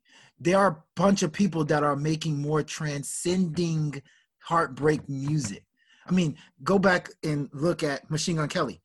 Go look at blackbear, right? I always these are these are white guys that I always tell you I'm like I love these dudes as artists because what blackbear has done is made transcending heartbreak music. Heartbreak music I've never heard before. Go look at Trippie Redd. Trippie Redd is over here making transcending heartbreak music. In 2020, your heartbreak songs can't sound like what Bryson Tiller is making anymore. And it won't it won't slap with people. Remember, remember that conversation we had earlier yesterday? We said I, I told you his music is good, but it doesn't mm-hmm. slap. It's not right. impactful anymore. It's not impactful. And so I think Bryson Tiller had a very good 2016, but I didn't think he had a good 2017. I didn't think he had a good 2018. I didn't think he had a good 2019.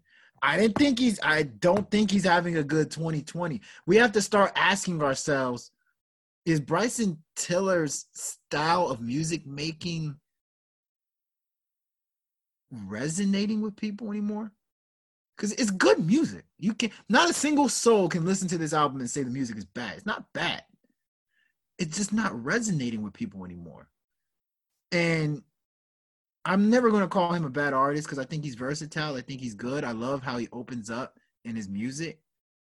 But I do think that his style is not translating well to 2020. Um, with that being said, I mean, I, I, thought some some songs were pretty dope on there. Drake had a feature on there. It's that man, we've been waiting on Drake and Bryson Tiller, right, to drop a song together for for years now. He had a feature on there. I thought that song was pretty dope. But for the most part, I just feel like it was just blah. It was just it, it didn't resonate. It didn't resonate yeah. with me. Yeah, you know, for me, some of my I got two songs that I really um, took away from this album that I thought were different and um, had a little bit of flair and has replay value to me personally. And it's "Next to You," which is the last song on the album, and "Sorrow." I, thought I really, I really love those two songs. Sorrow was dope. That's them, like them, them, those two songs are dope. Like you good, know, and if, good, good picks like like those are those are my those were my takeaways. That and really all the other ones I can really do without, to be honest with you. But you make some valid points as well about Bryson Tiller, right? I mean, you you so never people people just need to really start asking themselves: Is his style outdated? Is he not improving as an artist? Is he not picking right productions, uh, production on his beats? What is it about him that you like? Because like you said you can go look around the landscape is very vast. There's plenty of artists that do what he does. We we're not about to sit here and act like he's unique because he uses samples right? I get it that's his style but come on man. I'm not really feeling this album like that. And like you said i want to be fair as well because you're right man. I am not sitting here and saying the music is trash. I'm not sitting here and saying the, the music is low quality.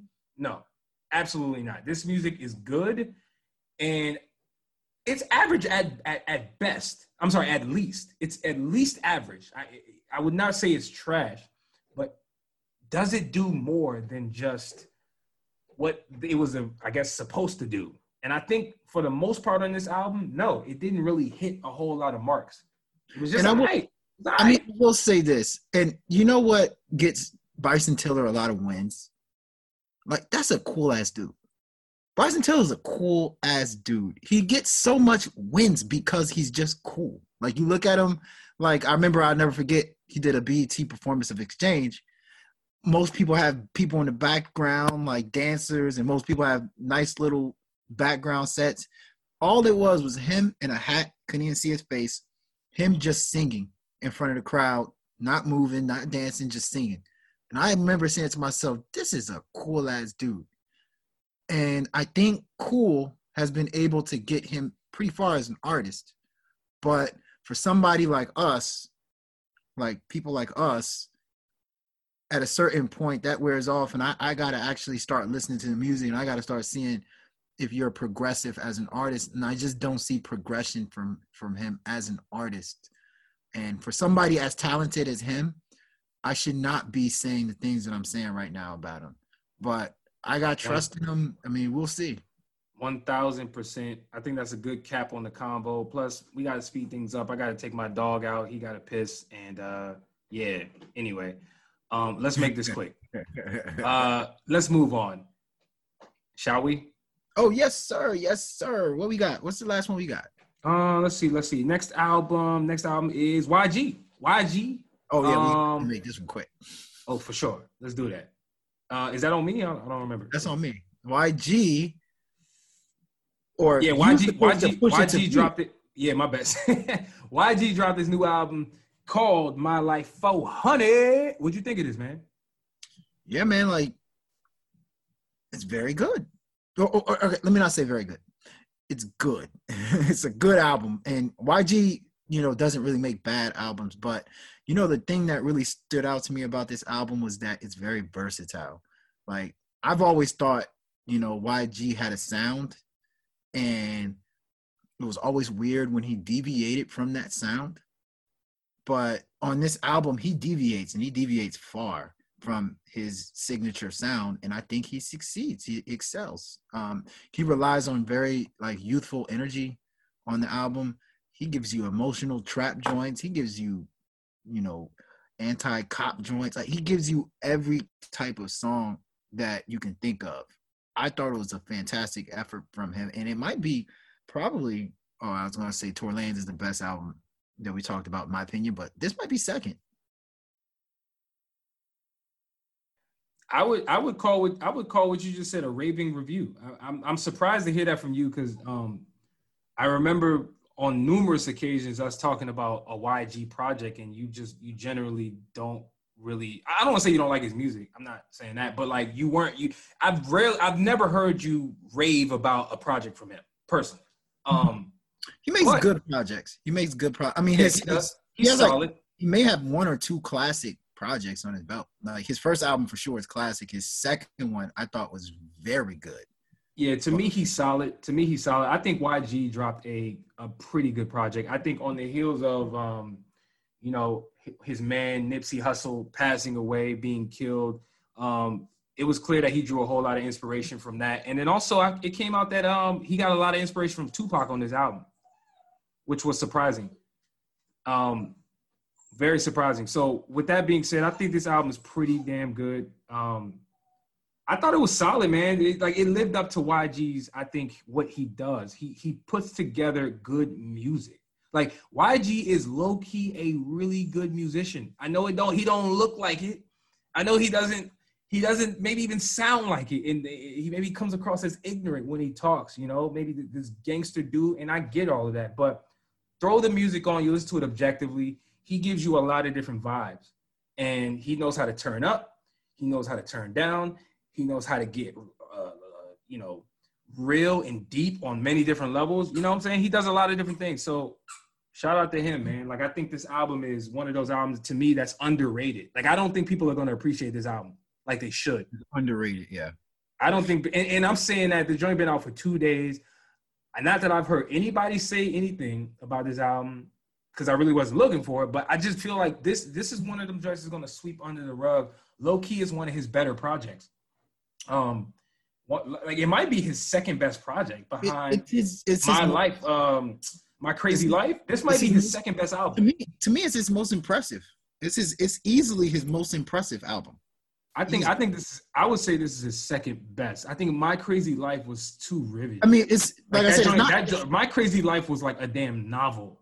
it's, Like, it was exactly. It's, it's kind of like how what I said about uh, Twenty One Savage, Savage Mode. How that should just be sounding so cohesive. sounds cohesive. Like that was different what he did with that with that um My Crazy Life. But I agree. me, That's his best. mu- musically, this one might be better. Music. That's what I said. Impressive, as in musically, this is his most impressive album. I would agree with that. I would agree with that. Um, not more needs to be said. Um, and we're going to be back to reg- regular scheduled programming after uh, my dog Obi go takes the piss. The ill and the not so advice. Now to my favorite segment, which is the ill and the not so advised. I'm gonna start it off. Um, three songs that I was feeling. First one is YK Osiris, "Money Keep Coming." Um, I thought YK Osiris had a pretty good uh, album that dropped this year. Uh, he's a traditional R&B singer in in in a sense, but then he also sprinkles in some, you know, uh, hard stuff, some trap stuff into his music. So he's very enjoyable. I think he's an artist that's trending upwards and just getting better.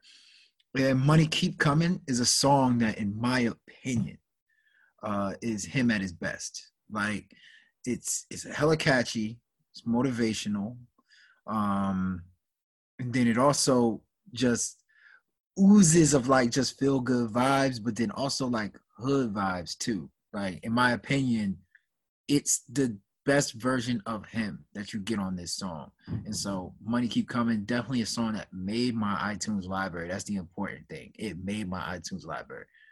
Second song is Ari Lennox uh Chocolate Pomegranate.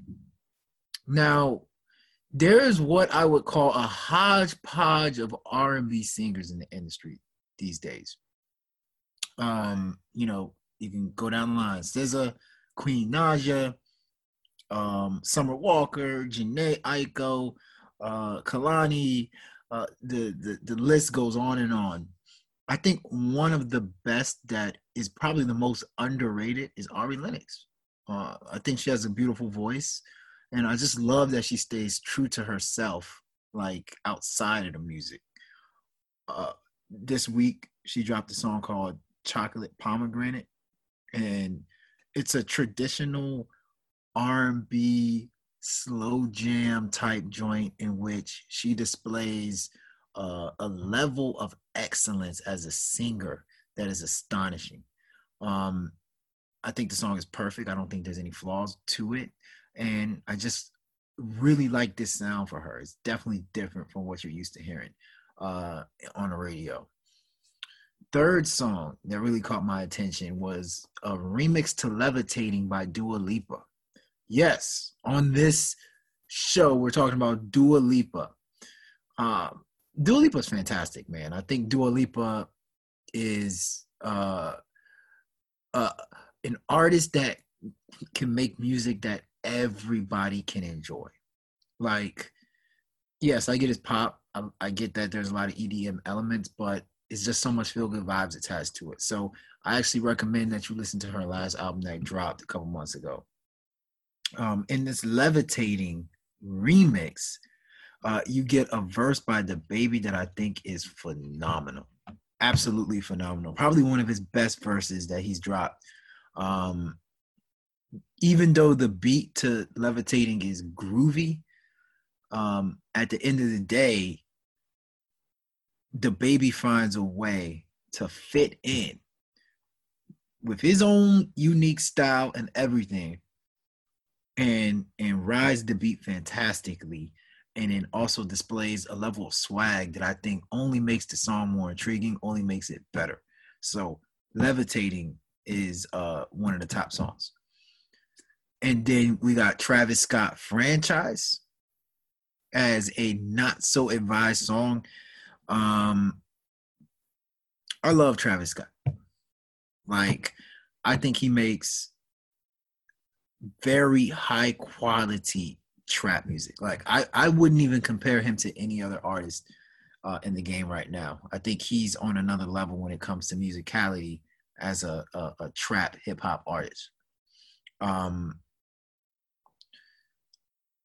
at the same time, I feel like the last couple of songs that he has brought out has just kind of been all right to me. Like I, I think that after listening to Astroworld, I'm used to hearing him take things to another gear.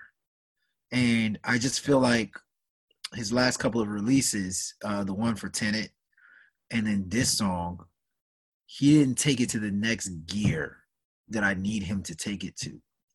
Travis Scott should not be thinking that he's on the same level as these other artists. He should not. He's better than these other artists, and I think that he just kind of dumbed down his sound on franchise. To add on top of it, it's not. By the way, it's not a bad bad song, but I just think it's not a song that he should be making at this point of his career.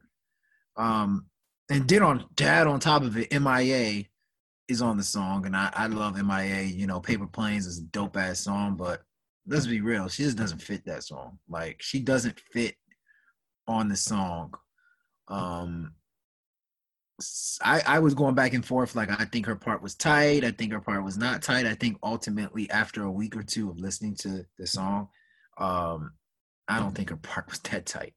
But that is my ill and not so advised list. Um, let's see what list you got to challenge that, sir. Not a bad list, I might add, man. Um, yeah, you know, I I thought the Ari Lennox uh, chocolate pomegranate joint was very good. Like I really like that song.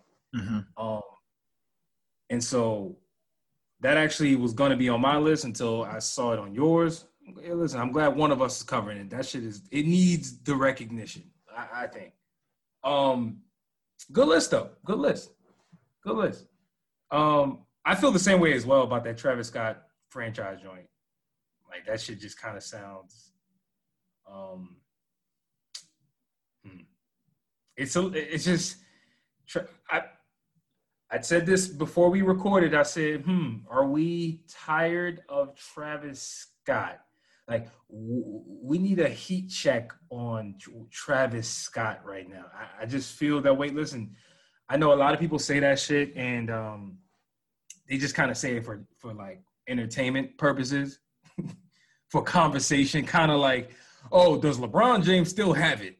Does he does he have it? And it's, it's clear that he does. So I, listen, I'm not saying that for entertainment purpose. I genuinely am saying, um, you know, are we getting tired of Travis Scott? Like legitimately because he's given us the same vibe for too long. But good list though, man. Good list. So for me, I'm gonna highlight a few songs from my ill list.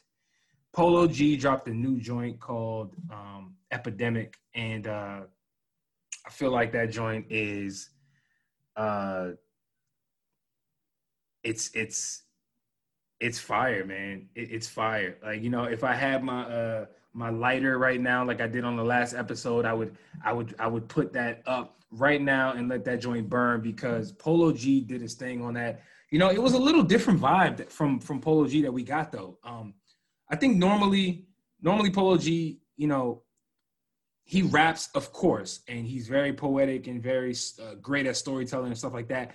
I thought he, he he did a good job at doing that, but infusing a little melody, a little bit more melody than he normally does into into his song. So that was dope. Um, and guys, I swear, if you hear somebody screaming in the back, trust me, it's not a human, it's a dog. Just just want to point that out. Anyway, uh, back to my list. You are, are you torturing some some some some mouse? That's what it sounds like. Hey, bro, listen, I, I can't control people that don't things that don't speak English. Okay, like at, at a certain point, you know, I'm saying there's a communication gap and things happen. But uh, back to my list. My next ill song, Swae Lee dropped a new song called Dance Like No One's Watching. And listen, man, Swae Lee has just been dropping a lot of singles here and there. Like I just feel like Sway Swae Lee has been searching for the next vibe for years. like, like, doesn't it feel like Swae Lee just keeps swinging? He he keeps swinging for the fences. He he he got us to do unforgettable. And listen, that song was unforgettable. It's like we have not forgotten you, Swae Lee. You're right. It was that song was unforgettable, and I feel like he's not trying to forget about that song as well. Doesn't it feel that way? It just seems like he just keeps giving us a different bop. And while he's this song on, is holding on to that song, like like he's holding on, bro. Like, it, it, it, and listen, I'm here to say this song, "Dance Like No One's Watching," is not unforgettable. I'm sad to report, but what I will say is, I think this song is hot. This is a hot song. Like, it's it's one of those low key hot songs, right? Where I could easily see somebody saying it's trash. Like, get this average song out of here. Like, like your dude said earlier, this is neutral. I can see somebody saying that. However, I think this is one of them joints that's going to grow on you the more you hear it. You start understanding the dynamicness in the song. It's it, it's pretty tight. I I urge you guys to check that joint out. Um, my next song that I think is ill is Ella Mai and her new song, Not Another Love Song. You know, we haven't heard from Ella Mai in maybe two years or so. Um, and while you know, it's cool. You know, I like people, I like artists to drop music, go away for a couple years, reevaluate, go work on some new music, right? Let's not let's not hear their name, let somebody else get some shine. Ella Mai came out with a new song, which I thought was fire. You know, like it's it's the it's the same vibe that we're used to from Ella Mai. So you know, no surprises. You're not gonna be wowed by some type of performance that you've never heard before from her. But what I will say is that um the same vibe that we're used to from Ella Mai, she delivered again. And if you're somebody who likes Ella Mai music, you're gonna enjoy this joint just like you did all of her other album cuts that she put out on her last uh, album. So, yo, if this is Ella Mai season, let me know because uh, the album she dropped a few years ago was tight. Like I, I I'm here for Ella Mai music for real. You know, we got people like Mariah the Scientist trying to take Ella Mai's spot, and that is not happening on my watch. I'm sorry. I Ella love Mai. me some Mariah the Scientist. No, listen, I love it. I love But her they too, do, man. they do, they do sound similar. They do. for sure. And Just uh, like yeah, no, I, sounds like Rihanna. just like who? Jorja Smith sounds like Rihanna. Oh man, she. She really does. my, my bad. does. But anyway, uh, yeah, tight. It's a dope song. Check that out, guys. I promise you, it's tight. On to some songs that are not so advised for me, and uh, unfortunately, I have a. This is the first time person on my list. Uh, Desiigner dropped a song called Molly. You know, it's just Desiigner has been one of the mysteries in music, in my opinion, for I don't know a few years since really he dropped. You know what I'm saying? Panda, everybody thought he was Future, but then they found out he wasn't Future. Then they were like, oh shit, that's not Future, but this song is still hot. Talk about a guy who never recreated the vibe that he that he um created on that initial run. And listen, I'm not here to vilify him and hold him up against the Panda wave and what he did, because I do think Desiigner is a, is a really good artist. You know, he he's dropped a few joints here and there over the years that I'm like, yo, did y'all hear this? That shit is fire, but nobody cares for some reason. It's weird. I don't understand. Um, with that being said, this song Molly is not it. It- This this is not one of them joints that I'm that I'm like, hey guys, go check out. Just just ignore it, guys. Um, yeah, ignore it like you've already been ignoring Desiigner's music more than likely. Ouch. Yikes. Nah, it, it, it's just it's just a song that's not that good. Like I just feel like you can't just be going away and then coming back and dropping this. I, I think I think Desiigner, you need to change the narrative on your on your artistry um, and how people are receiving your music. And this is just not where I think he excels. You know, he uh, he needs to drop something a little bit more reminiscent um, of that song that he put out called Up. or even even Timmy Turner and Up, you know, restore us to those type of vibes. You know what I'm saying? Like bring us home with the musicality. He's not doing it, and uh, for that reason, that song is on my not so advised list. That's my list for uh, this episode, guys. What do you think? Wow. I mean, first and foremost, Polo G is, you know, I, we said Tyler Tyler Herro's called Baby Goat. I think we can call Polo G Baby Goat. like, dude's reaching for greatness, and I think Epidemic is just another great joint by him. Um, I didn't really like Swae Lee dance like no one's watching. I, Swae Lee is so good, but he makes such bad music to me. And I, I, thought like when I first heard Swae Lee was coming out with a solo project, like first time, I was like, yo, this dude, this dude's about to kill it. He I treat Swae Lee's music like Giannis Antetokounmpo now. I'm like, when Giannis Antetokounmpo was MVP for the first time, I was like, yo, man, of course he's going to succeed. He's he's going to the final, of course. And then I see that they create that wall, and I'm like, yo, the next year, I'm like, I'm not going to crown Giannis until after I see him defeat the wall. I feel like Swae Lee. I ain't crowning him until he drops a good album because I was very disappointed with all the stuff he's dropped since Unforgettable. Very disappointed. He had a song with Drake. Did anybody care? he had a song with Drake. Yeah, that won't won't be too late. Won't, Won't be I too mean, late. That's that song. That song was the definition. That song was the definition of average, and most people kind of liked it, which was weird. That was average. I'm like, man. But anyway, uh, but but but I do like, dude. I'm telling you, he got some joints that actually kind of go, but nobody kind of. It's like nobody really cares. Like the, I thought Reality Check was tight. The nah, Reality Check was tight, and this one's tight too. It's low key tight though. But hey, I have I've yet to hear that Ella Mai song. Like that's that's uh on my radar. Ella Mai is great, man. Like she makes you know we always talk about all these uh artists, which I I talked about all the R&B artists. I forgot to mention Ella Mai. LMA is like the Jamal Murray of of R&B singers, where you know you start to think about it. It's like, wait a second, I didn't put Jamal Murray as a top ten point guard. Like he was, I wasn't even thinking about him when we were talking about point guards, but he's good. Ella Mai is a very good R&B singer that should be considered up there with all the other top R&B singers, but we just forget about her, right? Um, and I actually disagree with you. I thought that Desiigner Molly Jones was actually pretty good.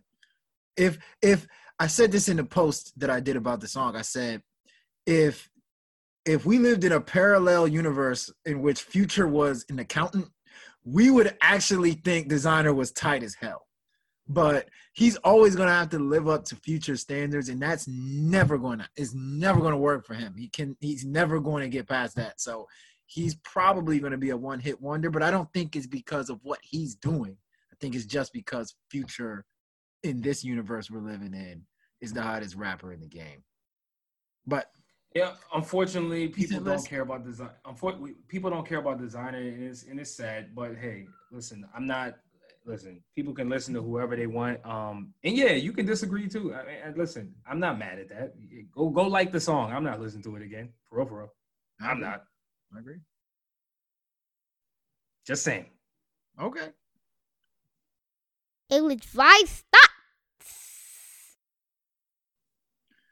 For my ill-advised thoughts i want to talk about truth and how in hip-hop music today uh how the truth has had an impact on um you know a lot of artists uh on um you know just how we view these artists and et cetera, et cetera. So,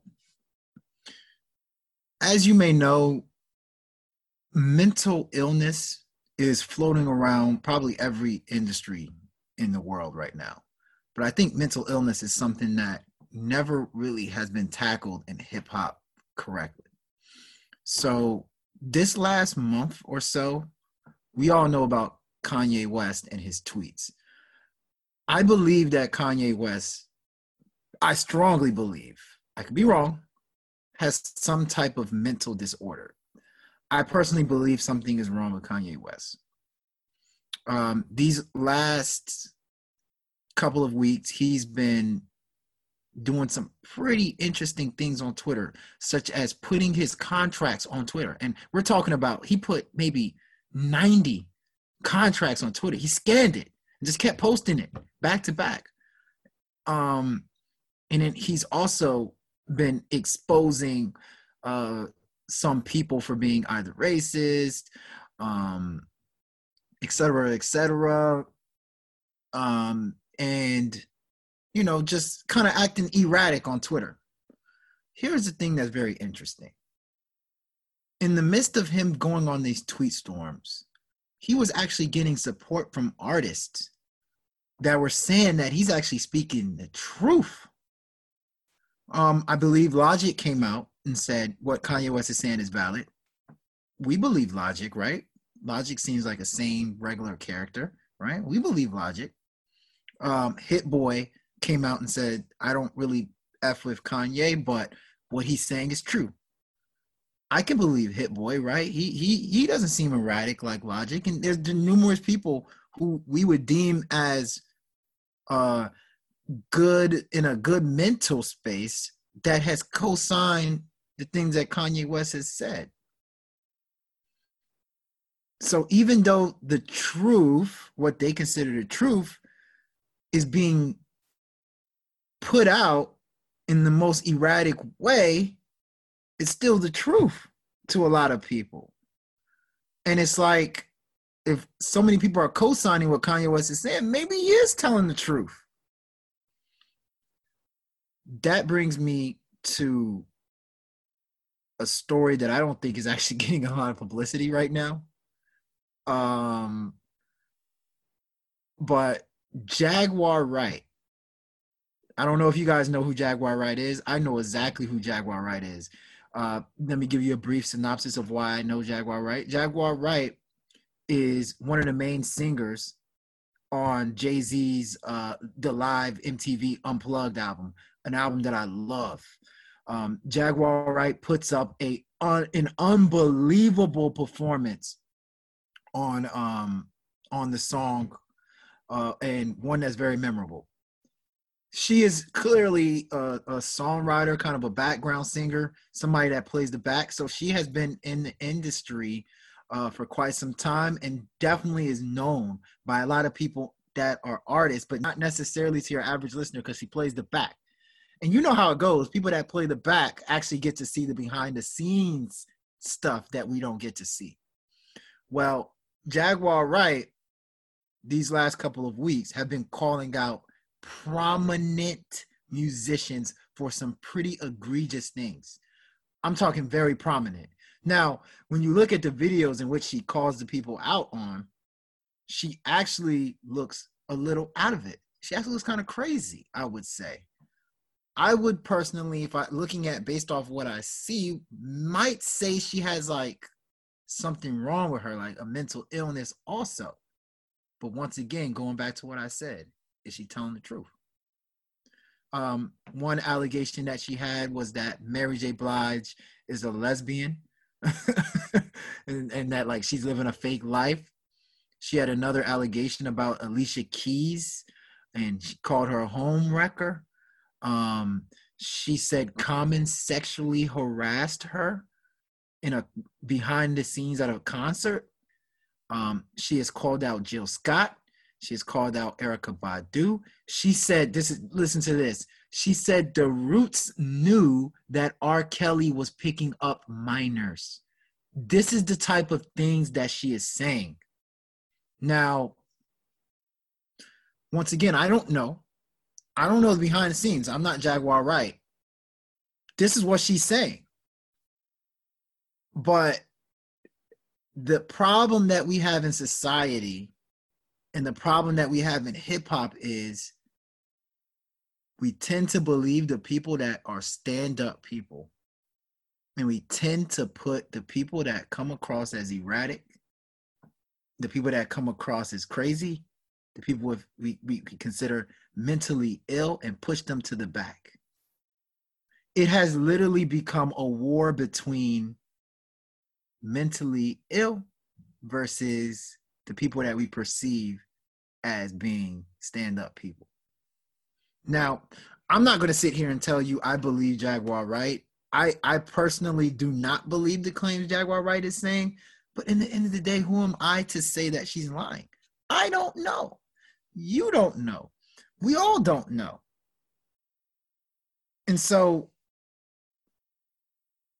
it's becoming a scary moment in hip hop when this is the type of things where we are getting some of the most breaking news, news we don't know from people we deem erratic. And we're just pushing, we're just, we just, we just look at Jaguar Wright. We just look at Kanye West. He's crazy. He's crazy. How many things did Kanye West say that was actually crazy? If there's, if anything, Kanye West has been more, he has been more um um um um how do I put it? Accurate with his comments than other people. Right? Hit Boy said whatever. Hit Boy against Kanye West said, "Oh yeah, you know Kanye West did me dirty. I work with Beyonce." Kanye West actually got specific, more specific than Hit Boy did. Kanye West, right, has been the one that actually detailed why his relationship with Jay Z went sour. Have we actually heard Jay Z actually explain what happened? So, like I said before, I'm just going to end it like this. Like I said before, I don't believe Jaguar Wright's claims. That's just me personally. they're so outrageous. But it's not because I think that she's erratic or mentally ill. I just think this she's it sounds outrageous. But at the same time, the people that we consider to be outrageous have been telling some major truths. Um, that's my ill-advised thoughts. Not bad. I like that one.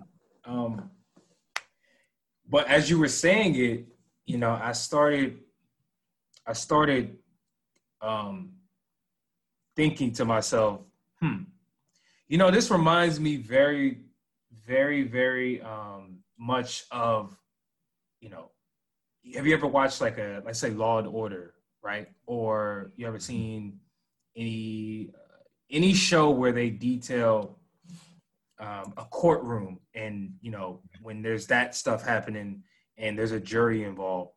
Mm-hmm. if you notice the one thing that the lawyer always does when they're defending their client or even let's say um, whether they're the plaintiff or the defendant whatever the lawyer always attempts to discredit the other person.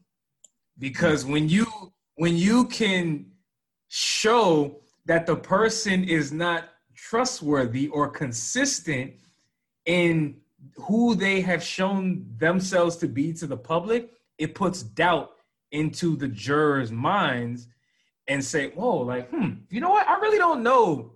really don't. I, you know, it puts doubt." And I hmm. think that that's what Kanye West has shown. He's been discredited, right? Uh, Donald Trump, he's been discredited how can we believe anything that comes out of people's mouths who have been discredited, right? That's the challenge, unfortunately. And and a lot of this is perception, right? Mm-hmm. It's perception. I think your originally your original thing was um uh it's all it's all perception. Like how when someone you're perceived one way, it's kind of hard to get out of that shadow. So I get it, man. I get it. Honestly, I I'm not, I haven't been following any of this. So this is news to me. But it's as you were talking, yeah, as you were talking, I'm like, listen, I how can I how can I validate outrageous claims as if I was there? Well, what, what do you want me to play detective? This is, I mean, it's what, it's what people are doing with Meg Thee Stallion and Tory.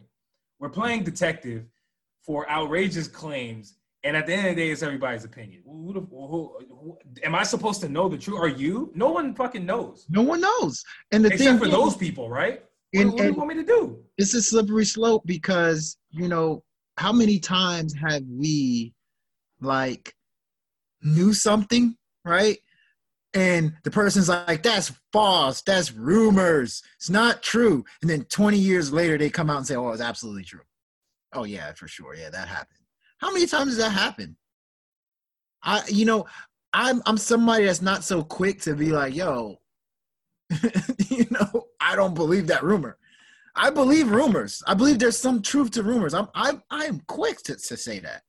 You know. Yeah.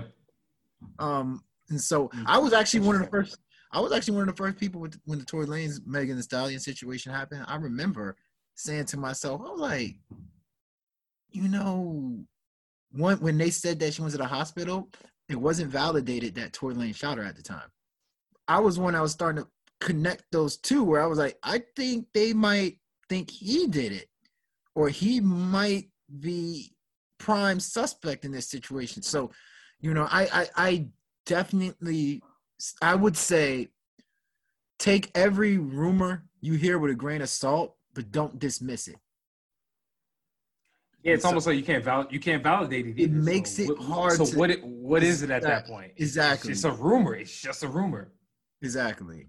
And and another yeah, so, thing, you need to stop putting people on pedestals, but that's another story.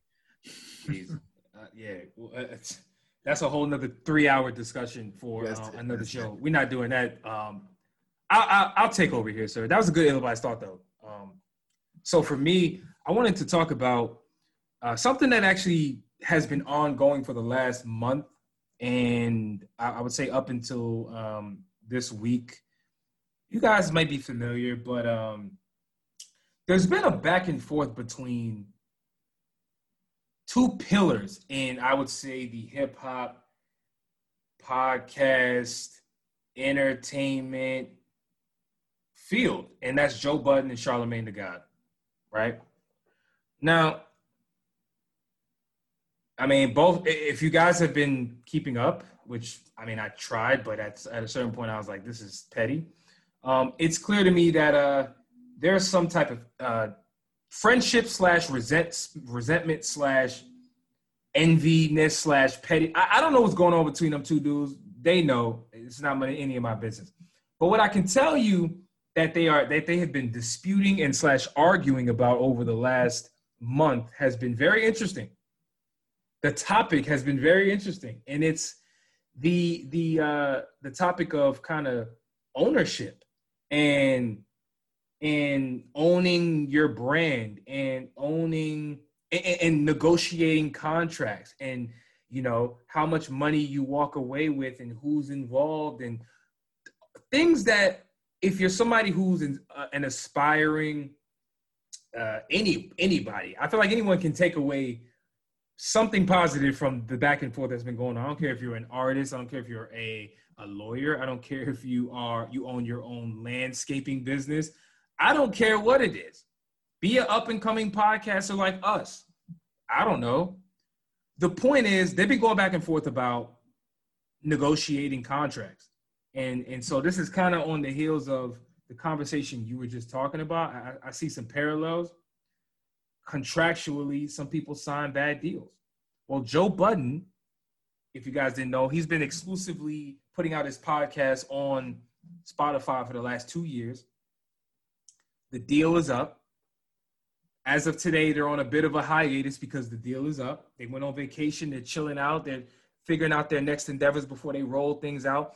Meanwhile, Charlamagne the God announced his new podcast network on iHeart uh, iHeart Radio, iHeart Media, whatever you want to call it, called the Black Effect.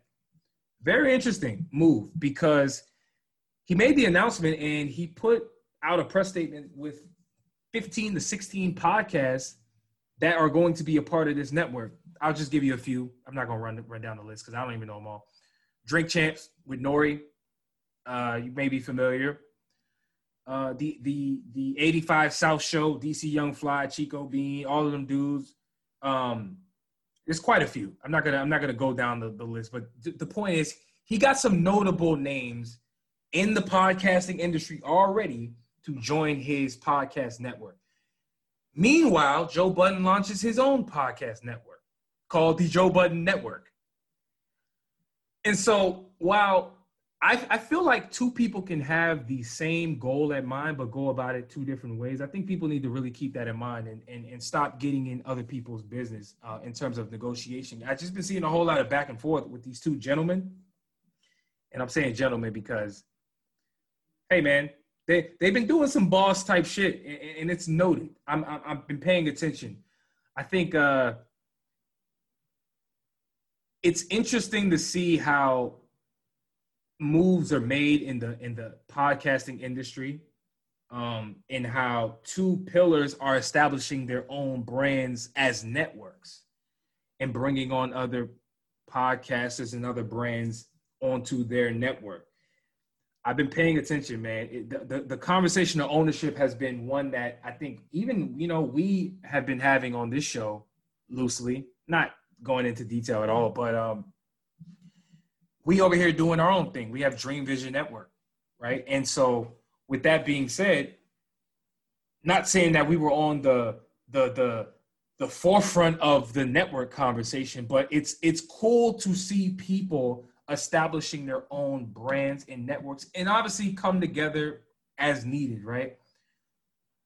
But can we just stop getting in other people's pockets and acting like you know um, you know more than the other person. To me, I feel like the back and forth between these two guys is a is a result of people just not being able to coexist in the same space without shit getting petty.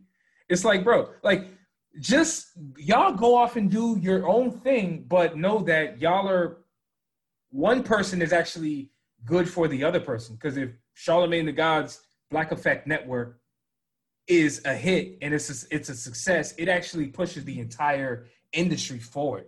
You can negotiate better. Um, brands are, are now accepting, uh, you know, people from hip hop, and they're more willing to collaborate, and they're more willing to to do things. And I, I just feel like pettiness is in the is at the is the downfall of a lot of people. And I and I can see these two dudes going back and forth, and ego is at the forefront. And it's it's whack to me. That shit is that shit is whack. Build your brand and keep it moving. But shout out to them two dudes, man, because they're changing the game right now. These are two dudes that are at the forefront, and I think a lot of people need to pay attention to what's what's actually going on in the podcast space. And uh, if you're an aspiring podcast or an aspiring anything, make sure your business is tight. That's it. That's, That's my very, everybody's thoughts. that's a very good ill-advised thoughts. I mean, I, I it's funny because I I always I was reading about the Joe Budden uh like his issues with Spotify, and I I, I kind of didn't dig deep. I didn't know exactly what was going on, but I was reading about it. Um, you know, one thing that is funny about the hip hop world that to me I just find very funny. We are in the hip hop world. People are so afraid of competition. Like people cannot smile in the midst of nonsense happening to you. Like, you know, I mean, I, I've seen people copy me. People copy me a lot. Like people copy uh my site all the time. People have literally taken words from my site and put it on their site. You know, but And we know I who you are. We ain't naming no names, but we know who you are. Anyway. I get I get frustrated. No, it's people. It's people. And, and honestly, and honestly, I, I sorry. It's cool. I like that type of shit. I don't even get mad at that. But go ahead. Sorry. yeah, it's you know people I've seen people, and I don't I don't get mad at it. I mean, that, and, and that's my point. Like you know, us you got to welcome competition. Um, in the po- podcast world is is has been diluted. There is so many podcasts out, and I'm going to tell you what I I'm going to tell the world what I told you. Um, what Tyra Banks said. Uh, yes, I'm quoting Tyra Banks. Uh, she was on Dr. Oz. I'm quoting Tyra Banks from Dr. Oz show. Uh, she said, you know, being good at something is no longer better than being unique at something. And I just think that Charlamagne the God and Joe Budden are two very unique characters at what they do. That is way better than being good at what you do. And I, in my opinion, that the two can exist. And I just think that it, it kind of sucks, especially as two black dudes watching like two bosses not getting along with each other. Like just, just Hey, like it Two- should be okay. two- two black, two black kings. We get- we in get the to- podcast we space. get like it's here. whack to just We- just get- coexist. yeah. We get here, we struggle to get here. Mhm. And when we finally get here, we hate each other for getting to the top. Like, you know, it's- that that to me is just backwards. And I, I just think, you know, it's a bad look. It's a bad look. But shout out to them. Yeah. They, that's some major moves. Yeah, they're doing some they're doing some cool things, man. I'm I'm gonna be paying attention because um yeah, the space is loaded. The space is still emerging. Um, hey, shout out to us. We were ranked number 189 on the chartable top 200 music What? commentary podcast in America. Didn't I get Can you believe that? Shouldn't I get a raise for that? I should get a raise. Where's my raise? Uh, about that. That Um, joint? my, my palms itching. yeah. Remember that joint? I'm itching. Huh? Itching. I'm itching for the money. Remember that joint, Future? That Oh, future. that, uh, I'm that itching song for came the paper. Woo, woo. Yeah, that shit was hot. Um, nah, but yeah, shout out to us, man. Listen, listen. We look, we we finally charted in America. We we, we charted in uh in in in England for random reasons, which I still don't understand. As if we cover the the UK drill scene. It's because we talked about Maybe. Heady So anyway, uh, yeah, let's get out of here, man. Uh, we, we we've talked enough. Uh, like the show on YouTube, subscribe, leave a comment, leave a rating. Wise gang, we are out of here. But before we get up out of here, as always, if you're giving advice, make sure it's ill. Yes, sir.